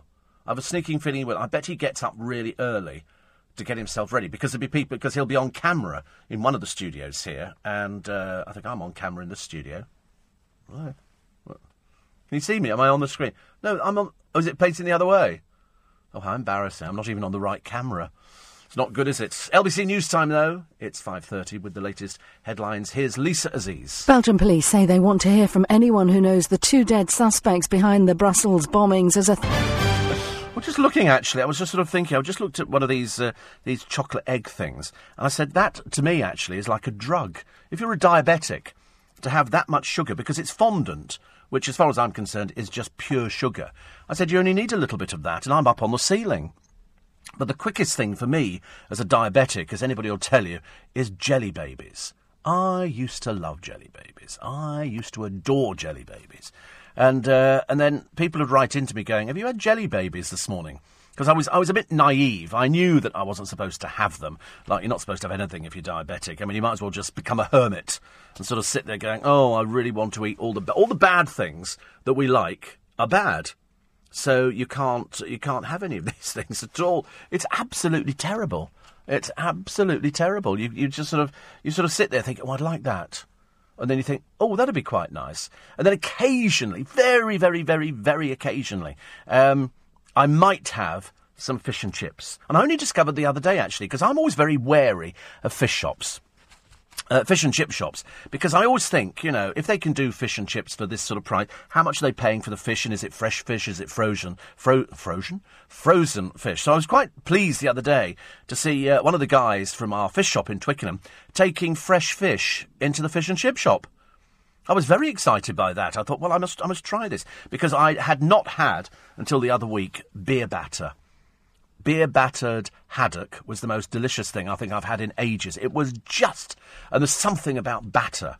I don't know whether it's a northern thing. I don't know what it is, but I can't remember the first time I ever had it. But I remember thinking then, this is delicious. I absolutely love it. Apparently, the best truffle oil in, is a Barney, says Dean. Few few drops in your mushroom soup or risotto. Tony says I can imagine the Queen in McDonald's or KFC. Uh, what do you think, Philip? Bargain bucket? You know, just uh, it's all these things that you take for granted that you do. I mean, do you think that do you think that the Queen has ever had a milkshake? Do you think she's ever no? Do you think she's ever put on a pair of jeans and sort of gone, I'm not going to do my hair today, and just sort of sling on a baseball cap? You know, a bit like uh, poor old Harry does. He puts on the baseball cap, but mainly because the press are now picking on him because his hair is dropping out faster than his uh, than his career. If, of course, you call that a career. But uh, yes, so he's, he's got his favourite baseball cap on. Tracy says, I tried the crumpets, crumpets with laughing cow cheese, and I'm there with you, not for me.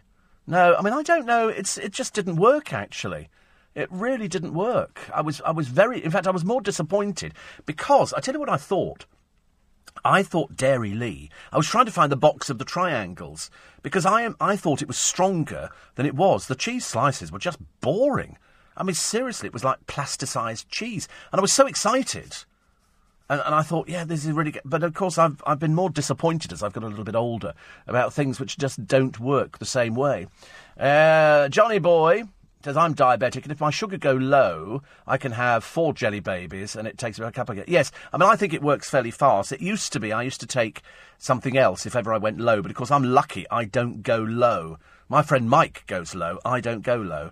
And uh, I'm, I'm generally, if anything, I'm a sort of the, uh, the higher end, but not you know, not, not ridiculously high because you'd know about it, because you'd hear it in the programme. I could hear it in the programme. I tend to go a bit light-headed if I've had sort of too much, but... Um, what did I used to take? There used to be some tablets that gave you an instant hit if you were going to go low. And I used to, when I was first diagnosed, I used to carry them. And I used to say to the producer, just in case I go under, this is what I've got here, or orange juice. If you watch the film Steel Magnolias, she goes into a diabetic coma when she's having her hair done and so they're forcing orange juice into her mouth to get the uh, the blood sugars up as quick as possible because that's what you don't want to go under. That's the worst thing you can do. But I have got friends who do who do go under. Uh, Steve, like you, I've never used my landline for years, and I'd never ring any family or friends on the landline. The sooner they stop the line rental, the better. Must be making a fortune. Yeah, I mean, I um, I sort of. I haven't used my phone for years. I use the mobile because I get all the phone calls for free. But I'm still paying line rental. And I don't, I don't really know why, actually. I suppose because I'm renting the line. Uh, Fern says, uh, driving girlfriend to airport, you've now got a new fan. She laughed all the way. Drugs. Drugs, that's what it is. That's the answer to everything nowadays, isn't it? Drugs.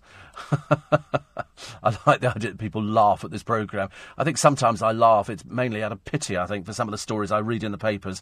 And the uh, and you know, and I did start the programme by saying this morning I hate it when when a programme starts when you just can't get you know, the whole idea of radio is to try and lighten people's mood and try and make them feel a lot better. But for the, the people of Brussels the other day, and uh, and the nail bomber who's now on the uh, the run, two people who killed themselves. I can only applaud their stupidity, rank stupidity. The trouble is, they obviously have family. I'm assuming they have family, and quite clearly they don't have a care in the world. They couldn't care less about children, women, uh, disabled people, pregnant mothers. They couldn't care less about anything, about their own families. They probably wouldn't care if their own families got blown up in this as well. That's what's so sad about them and so pathetic. But it's this new thing with the gun. New thing with the, with, sorry, with the gloves.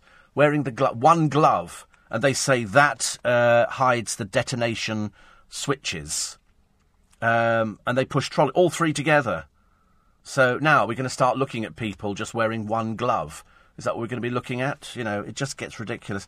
And uh, as this nail bomber goes on the run, because his didn't detonate, although how he detonated it without a glove, I've got no idea. The Daily Mail say how many more jihadi bombers are out there, and the answer is there could be thousands. Uh, there could be thousands. The Belgian official says the unidentified attackers are still at large. They've issued an alert for a suspect whose bomb failed to explode.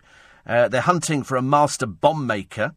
Latest attack, they say, linked to the arrest of Salah Abdeslam, who hid in Brussels for four months after taking part in the Paris atrocities. He's now singing, as I say, like a canary to the authorities over there about the people he knows and uh, exactly their names and where they come from.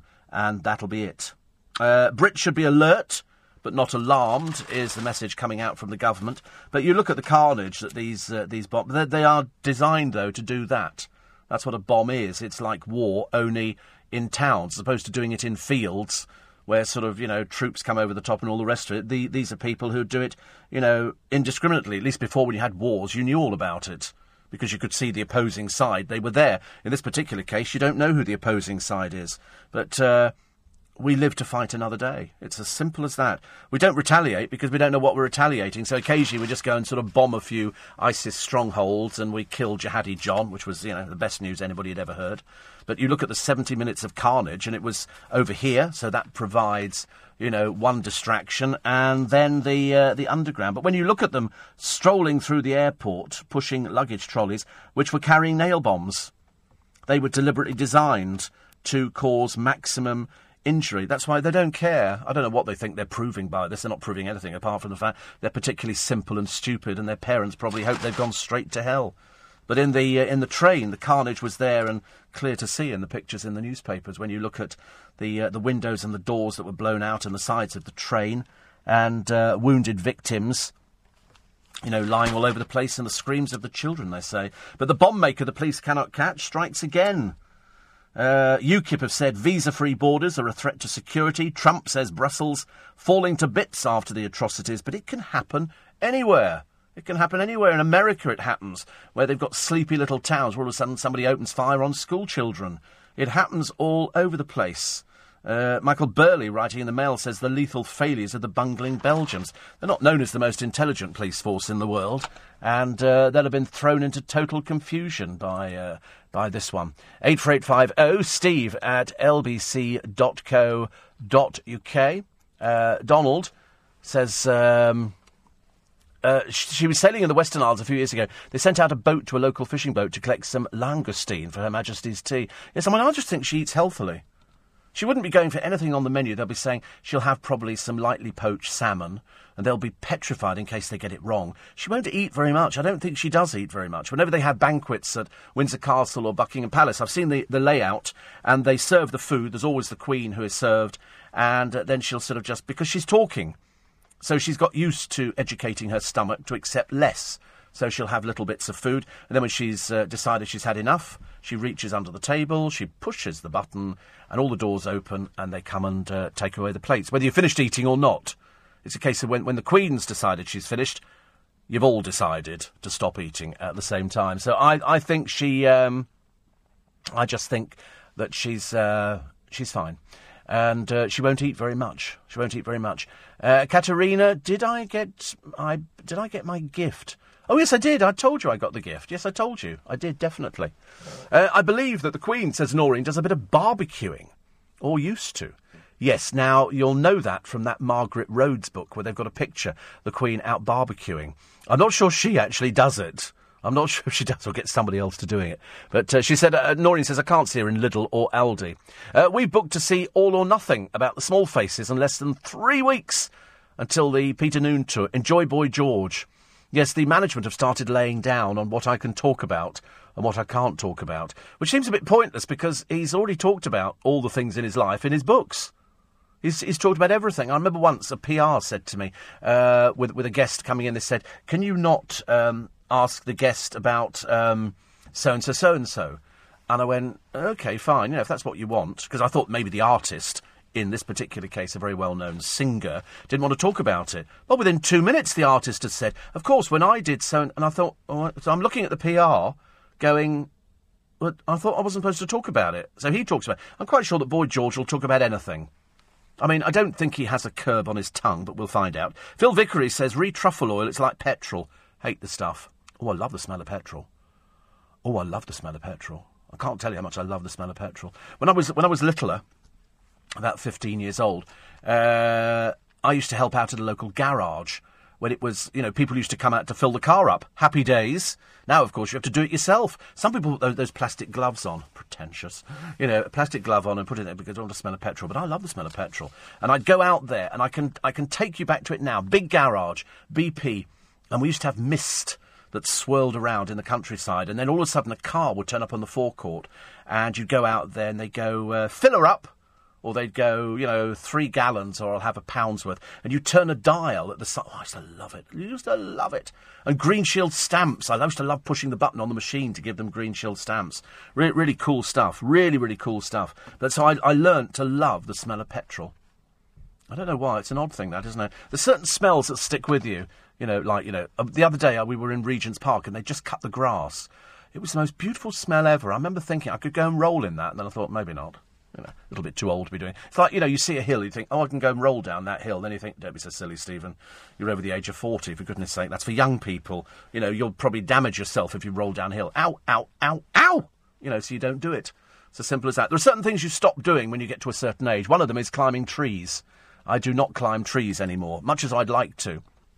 I did try it a short while ago in Osterley Park. I was with some friends, and I said, "Oh, a tree," and it was uh, the branch wasn't too high. Well, I couldn't lift myself onto it. Years ago, I'd have done it. I'd have been swinging around like a chimpanzee, but uh, but not now, not now. Uh, Steve, I had a friend, says Phil, whose company supplied the pa- fa- oh, can't speak now. Supplied the palace with fish, and they had a van on twenty-four hour standby. Was is this in case they sort of they decided on fish at the last minute?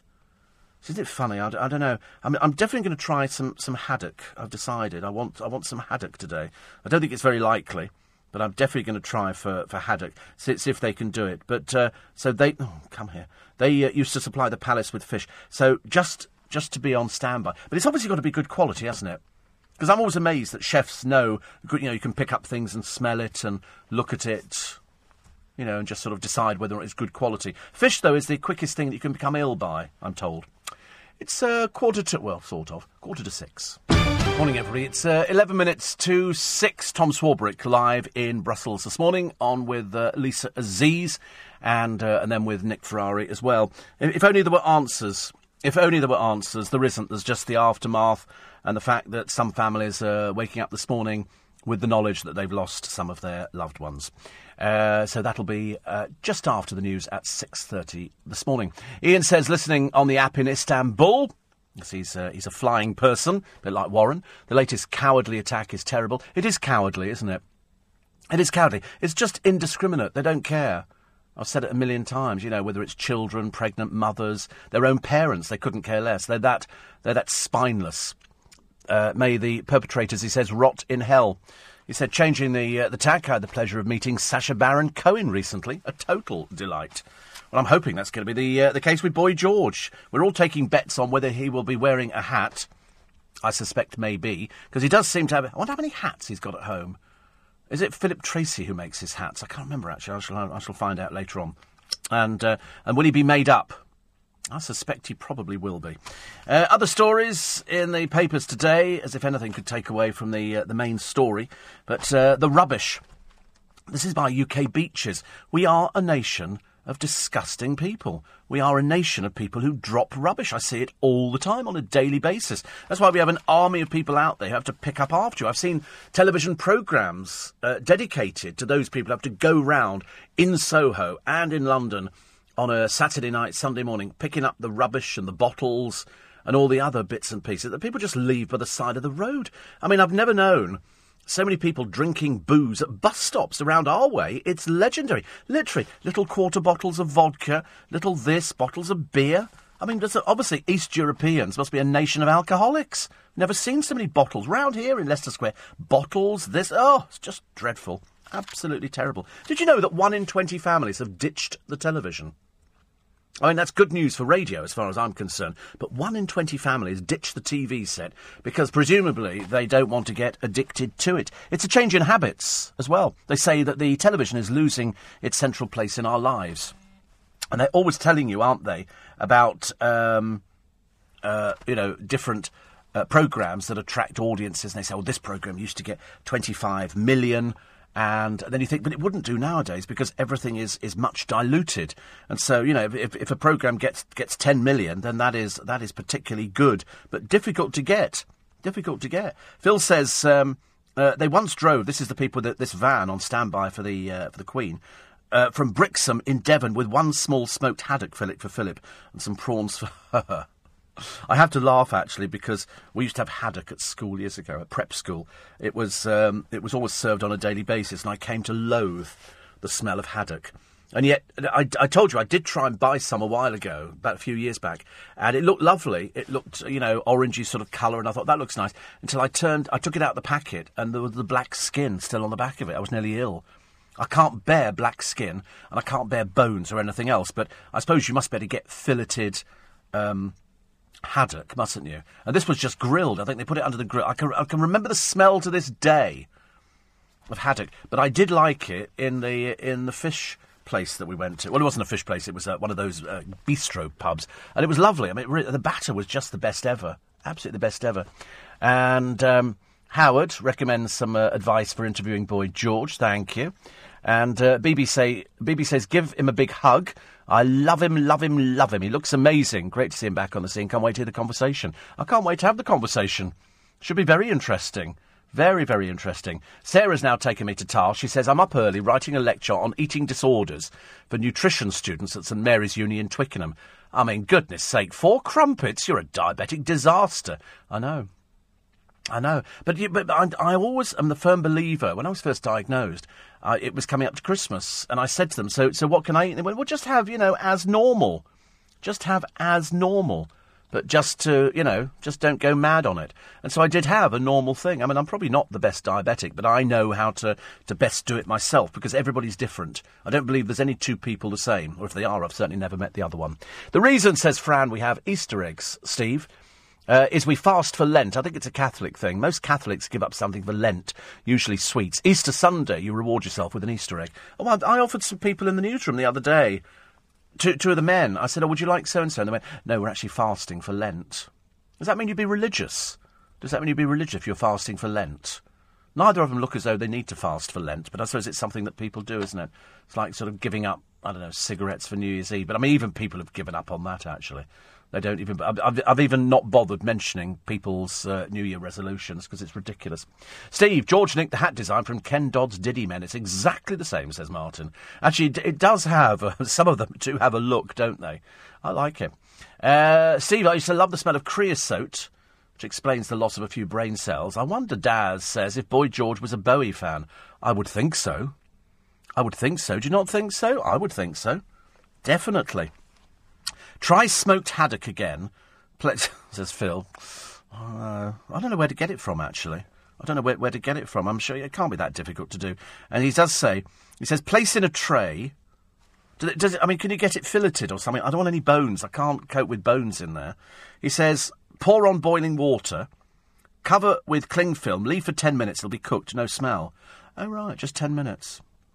I might try. Actually, I might go and have a word with my friend Stuart at Sandy's because they do all the. I might go into him and say, "Listen, have you got any sm- got any haddock I can do?" You might go, "Yeah, yeah." Well, in fact, he will do. I know he has everything. So I might, I might go and try that later on today. That could be my uh, my way forward, couldn't it? Actually, eating healthily for a change. People are always inquiring about my health, and two days ago, as you know, I had a terribly bad day. I woke up and I had pains that I didn't think I was supposed to have, and all dreadful, dreadful, dreadful.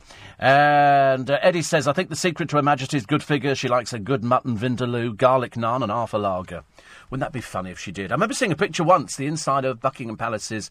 Um, a bit where the Queen eats her breakfast. Contrary to opinion, she doesn't sit on a throne and eat the breakfast. Um, she just sits at a normal formica table. Prince Philip does have the paper ironed, we know that. He does have the paper iron, so there's no no creases in it, and uh, and they just have a, a normal breakfast. But I, but I don't think that's why they have you know they live long and prosper, and they certainly prosper. Uh, is because they just have something healthy. So she might have I don't know she might have a bit of haddock for breakfast every so often. You know, there's that thing running on BBC Two and it's a woman sitting there, and her husband has two boiled eggs one day. The next day, he'll have a bacon sandwich. The day after that, he'll have some toast. Then they go back to the two boiled eggs again. And I've never quite taken to boiled eggs. I, I wish there's something about them. I feel like I'm. I, don't know. I don't, I don't, there's something icky about eggs, or failing that runny eggs. I don't like runny eggs either. Poached eggs I can deal with, just about. Not not not not brilliantly, but I, I can eat that. Haddock is the fish of choice of all Scots chippies, says Ian. Is it really? Well, it's certainly the most tasty. It's certainly the most tasty. I know that because Phil's told me before. Because when I said we had haddock in this beer batter, he said it's the most tasty fish, so I'm, I'm going to go for haddock today. What if the fish and chip shop will cook me uh, some haddock? uh, Steve, my grandson gave up chocolate for Lent. He's seven. I thought that was very good. I know, I can't give up anything. There's nothing I want to give up. I can't think of anything. Off the top of my head, there's nothing I want to give up. Oh, by the way, just in case you worried after yesterday, we will be back to normal today. Normal services resumed with the free podcast. And and I am here on Good Friday, but until 7 in the morning. There's no morning news on Good Friday and on Monday, so I'm here for three hours. So we'll see each other through Easter. Are you here? No, you're not here over the weekend, are you? Oh, goodness. It's going on. Are you giving up anything for Lent? Would you give up something for Lent? Not really, no.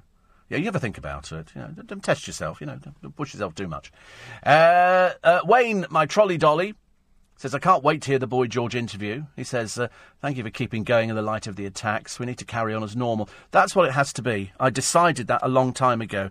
I'm not one of these people. I've, I've tried to sort of, you know, uh, the, the, I said before, the, I wish I knew a solution to it. I wish I could say, they're all in this place here. Let's go and bomb that place and get rid of them. But, you know, it's almost like chocolate soldiers. One falls down, another one stands up. It's a bit like that. And so we don't know. We just have to be vigilant and uh, and you know keep our heads when all about us is collapsing. And in Belgium, people did. People were helping people. It was just the fact that some of them were herded towards another one of the suicide bombers. They thought they were heading in the right this way, this way. They thought they were heading into the right thing, and they weren't. He had a nail bomb, and uh, that's why it's so awful. That's why it's so indiscriminate. But there's nothing we can do about it. We can sit here, you know, till doomsday, and uh, and try and work out a strategy, and there isn't any. There is no strategy for it. You just have to. We just have to get through it, and we all stick together, and that's how it works. Did you see the bloke in America? He found some snails in his garden, not live snails, but these were fossils, and he has claimed on American television that they have come from Noah's Ark. He is that cracked. He is that dumb he is that stupid. And he's now started tweeting, yeah, because I'm on television, blah, blah, blah, blah, blah. And you think to yourself, it's because you're mad. There was somebody who claimed that they'd found the remains of Noah's Ark on a mountain in Turkey. I've never heard of anything so barking mad in my entire life. Anyway, it is nice to have your company this morning. It's nice to have your company every morning, but today it's Wednesday, the 23rd of March. Terrorists in the terminal. 34 dead, hundreds injured in that day of carnage. Where next? Answer anywhere they choose. The secret to Victoria Beckham's skinny figure is apparently she only eats spinach. She must eat something, mustn't she? Uh, three in a bed celebrities uh, gagged. The Sun on Sunday is forbidden from mentioning the person. Uh, brainy and blonde, fair haired women are the smartest.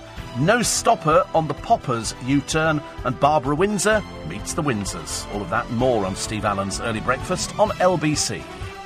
This is LBC with Steve Allen. Text 84850 tweet at LBC. Morning, everybody. It's Wednesday, 23rd of March. It's Steve Allen's early breakfast. Nice to have your company. After the atrocity yet, we pick ourselves up, we dust ourselves down, we bury the dead, and we carry on as normal. We cannot change, we cannot kowtow to these people after that bloodbath in Brussels. There will undoubtedly be more. Let's pray to God that uh, we're not involved in them in any way, shape, or form. We've just got to be vigilant. You'll see the images in the papers today. It makes grim reading, whichever way you look at it, as some families come to terms with the fact that they've lost their, their loved ones, never to come back again. How many more jihadi bombers? There could be thousands. We have no idea at all.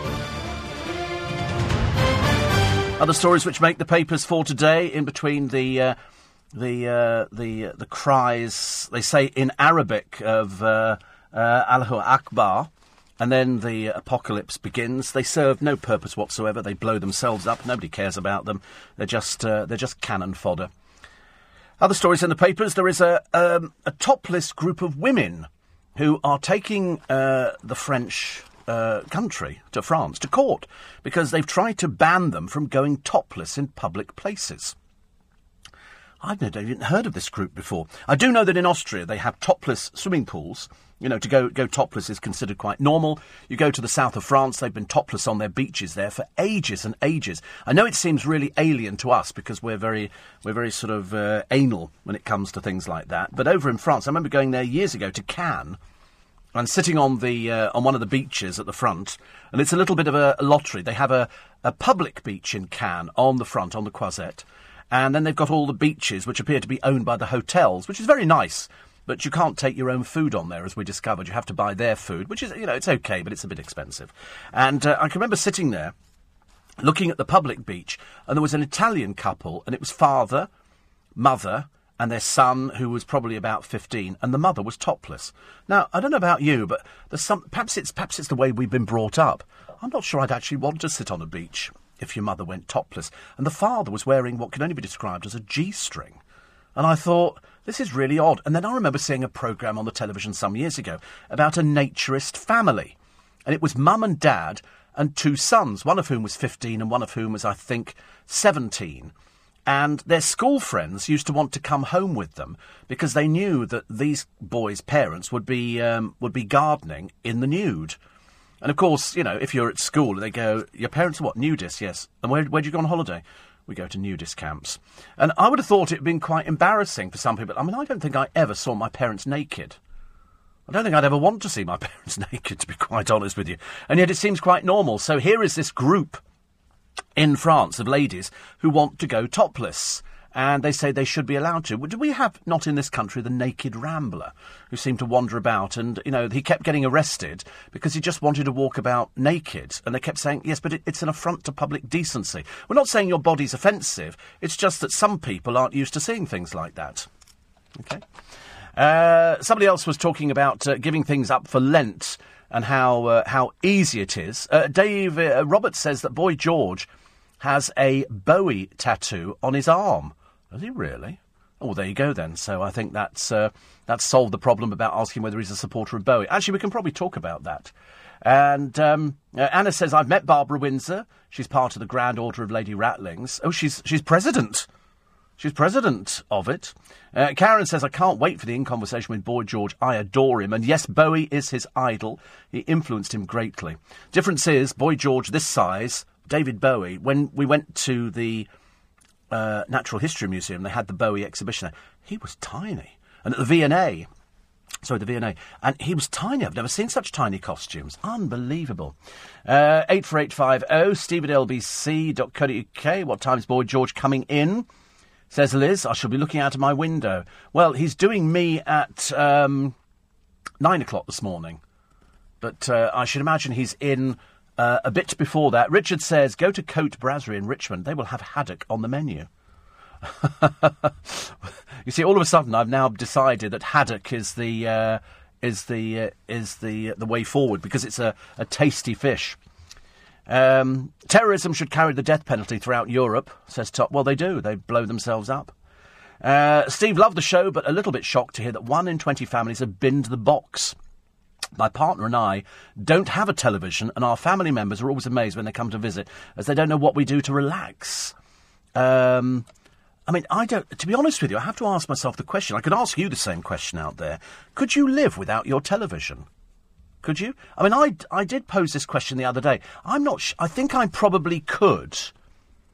Um, I mean, I'm I'm thinking I could probably live without the television, but there'd be certain. I mean, provided you could still watch DVDs and stuff like that, I think I'd be okay.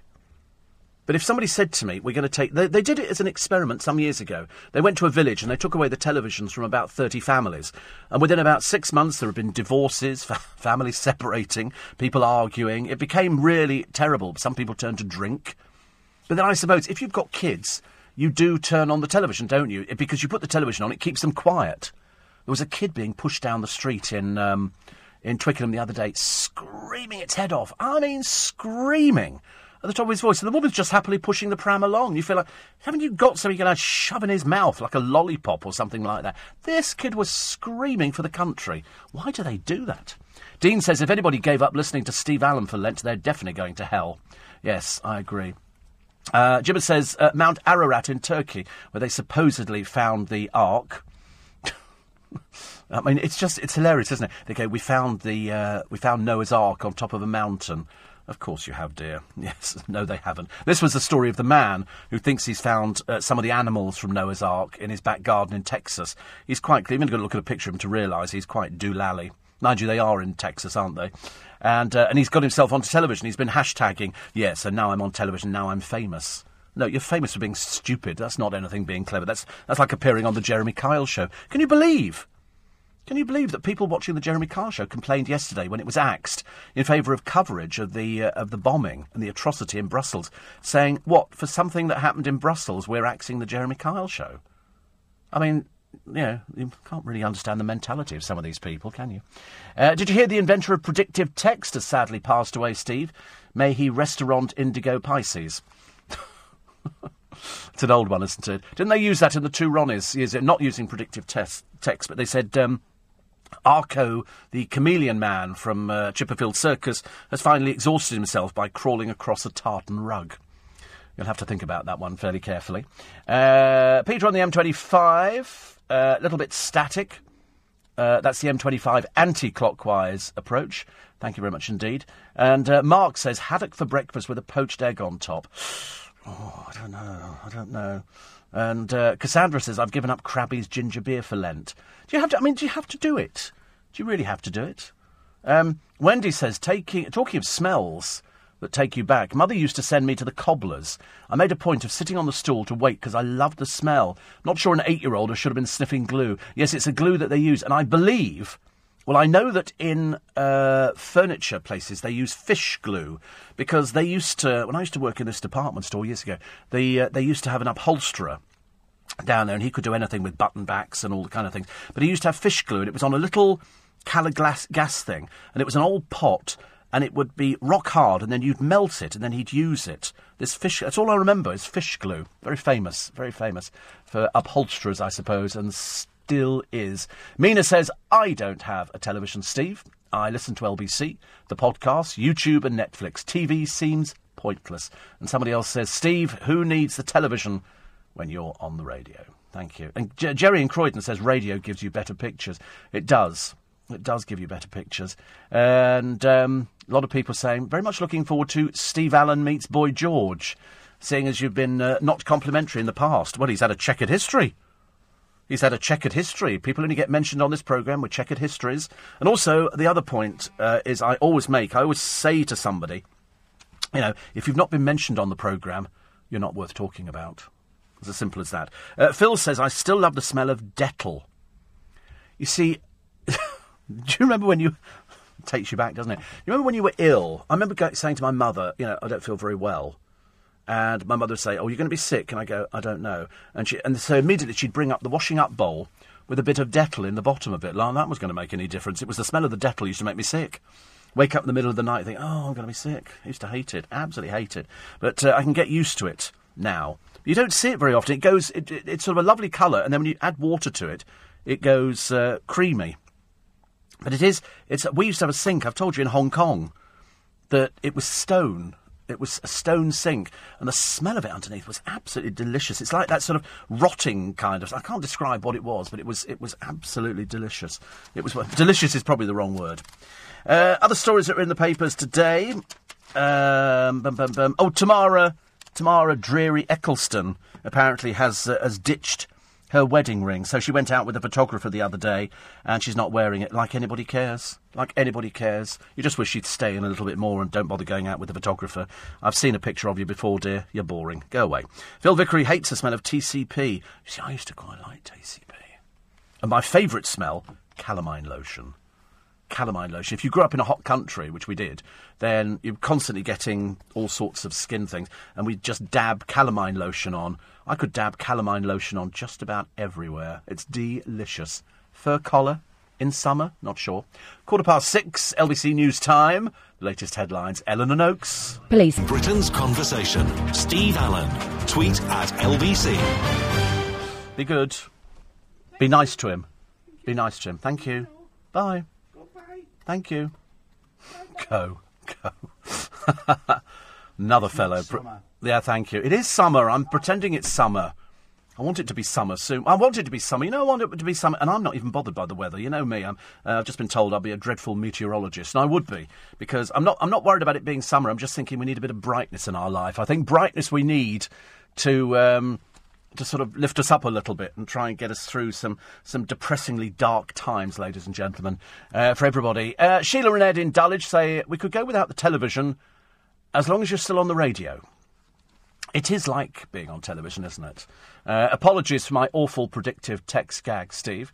Anyway, to support one of my mayoral charities, Special Needs and Parents, I'm training for a 12 mile walk at the Brentwood Centre on the 11th of May, and I'd love to, for you to come along, says Mark in Brentwood, because he's the mayor.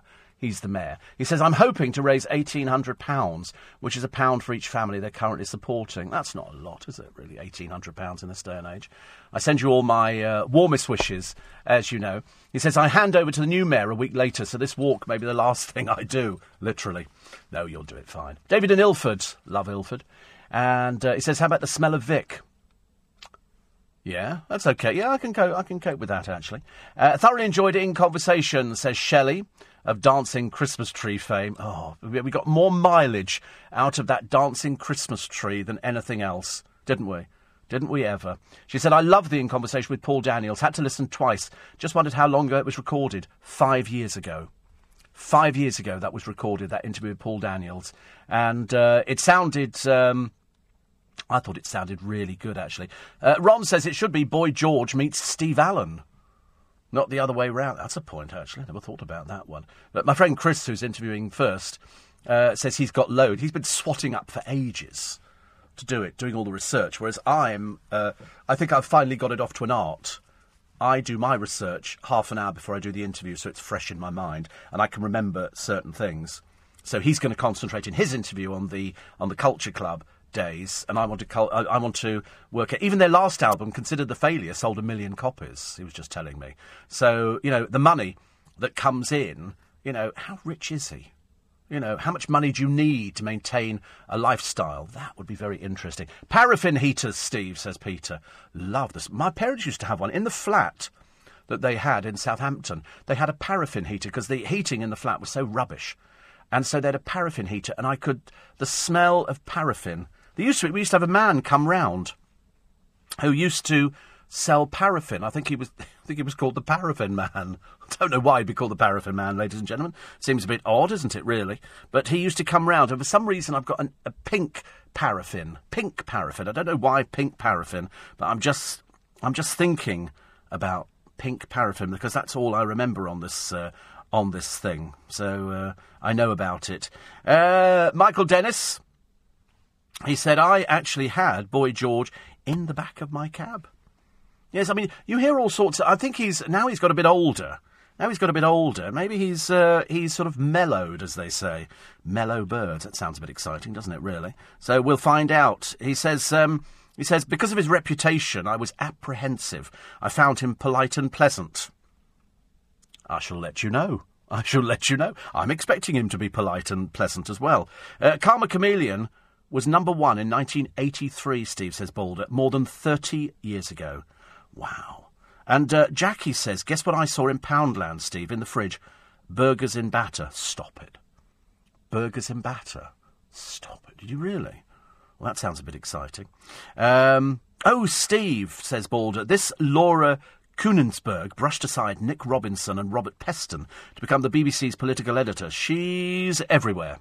Is she? Right.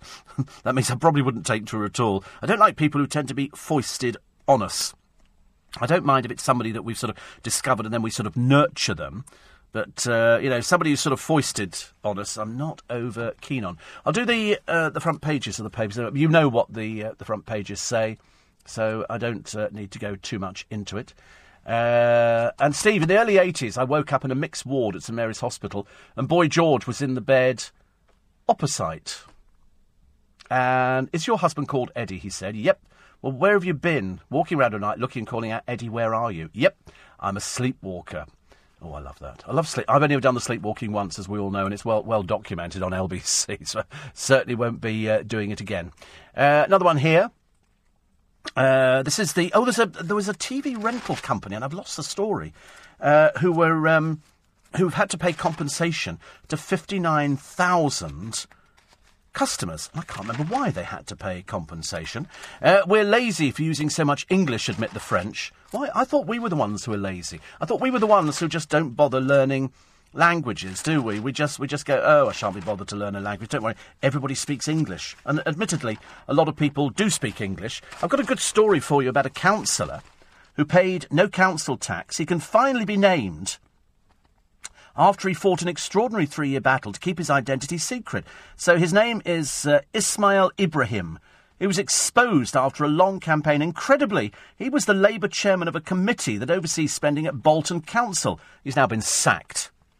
Mr. Ibrahim was one of two members who repeatedly failed to pay the tax and then launched desperate bids to keep their identity secret. But while Tory Mudassir Dean was shamed into stepping forward, uh, the other councillor, and there's still another councillor who remained a mystery until now. And so Ismail Ibrahim is the crook. They owed a total of 4,600. They turned to a number of bodies to keep their names a secret, but uh, they've been exposed and kicked out. Corruption has to be kicked out. And if you, I mean, to be honest with you, I'm sure I know stories about corruption. I'm pretty certain. I know stories about um, a carer, and this is uh, another one here. Lorraine Sensil, Sensi uh, was caught. She rifled through a, um, an old lady's handbag she was supposed to look after her. She was unaware that the victim's niece, Debbie Riley, and her husband were sitting in a car watching the theft on a live stream from a camera disguised as a speaker. She thieved. She thieved. Anyway, she's been suspended and subsequently dismissed for her gross misconduct. She's just a common thief. How people can thieve from people, I've got no idea. But uh, she admitted one count of theft. Uh, it was a moment of madness, she said. Yeah, she's a common thief. So be very careful if you if you bump into her because she's likely to thieve from you. I don't understand why people want to thieve from pensioners. It's just absolutely ghastly. You know, a 90-year-old woman, 92-year-old woman. We see it all the time, don't we? People who are entrusted to look after them are the people who thieve from them.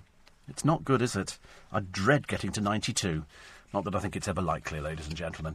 Uh, some more of your uh, texts and emails. We try and whiz through as many as we can just before the end of the programme, but there is a free podcast for today. Jim the Fishman from Grimsby says, I've contacted you before. It was fish related. Always listen to you whilst in London. Great show. We should meet up sometime and I shall present you with arguably the best, freshest haddock you've ever had. Also, he said, I also supply Alfred Enderby smoked haddock. These guys go back over 80 years, smoking fish in a smokehouse that's over 100 years old. Check them out online. I say I supply fish to residents of Chelsea, Kensington, Notting Hill. I serve the likes of Rod Gilbert, Jean Broke Smith, Frank Windsor, Herbert Kretzmer, and up to his death, Michael Winner. You don't have to shout this out, he says, but it would be a pleasure to meet you and an honour. Lord, honestly, people are so nice, aren't they? See? People are nice trying to get something out of the producer. It's seriously, it's like blood out of a stone this morning, honestly. Ever since one of the other producers came in and is looking very fit and was going off for an eight mile run, the look of depression on the producer's face. Seriously, he's, just, he's suddenly realised at the age of 23 he needs to kick-start it. Uh, Mary says, I remember blue paraffin as well as pink. Worst smell I remember a paraffin stove that had burnt dry. Well, those things I never remember, but I do like that. And uh, Jimmy says, Southampton. Are you from Southampton? No, it's where my uh, brother lives, down in South. He lives in. Um, uh, I can't remember what it's called now. I can't remember where he lives. I can remember the address. Bassett. Bassett, there you go. Finally remembered. You say, oh, I thought I was going completely mad. Uh, the story's on the front of the papers. You know what it's uh, it is. It's the atrocity in Brussels. It's a picture of the uh, the three bombers, two who blew themselves up, good, and one who's on the run. He will be caught and possibly shot dead. Uh, that runs on every paper. Uh, the Daily Star are more interested in Easter eggs are now banned. Uh, now they say there's a UK alert. I don't think we should ever take our eye off the ball. We should always be very, very alert. I hope that we've provided a slight respite in that uh, depressing aftermath. Uh, yesterday in Brussels, and I hope you'll join me again tomorrow morning between four and six thirty. You can listen to LBC whenever you like and wherever you are. Download the free LBC app for your mobile or tablet and never miss a single moment. Leading Britain's conversation at 7, Nick Ferrari at breakfast. Right now, though, coming up, it's Lisa Aziz and Tom Swarbrick live from Brussels with the morning news. This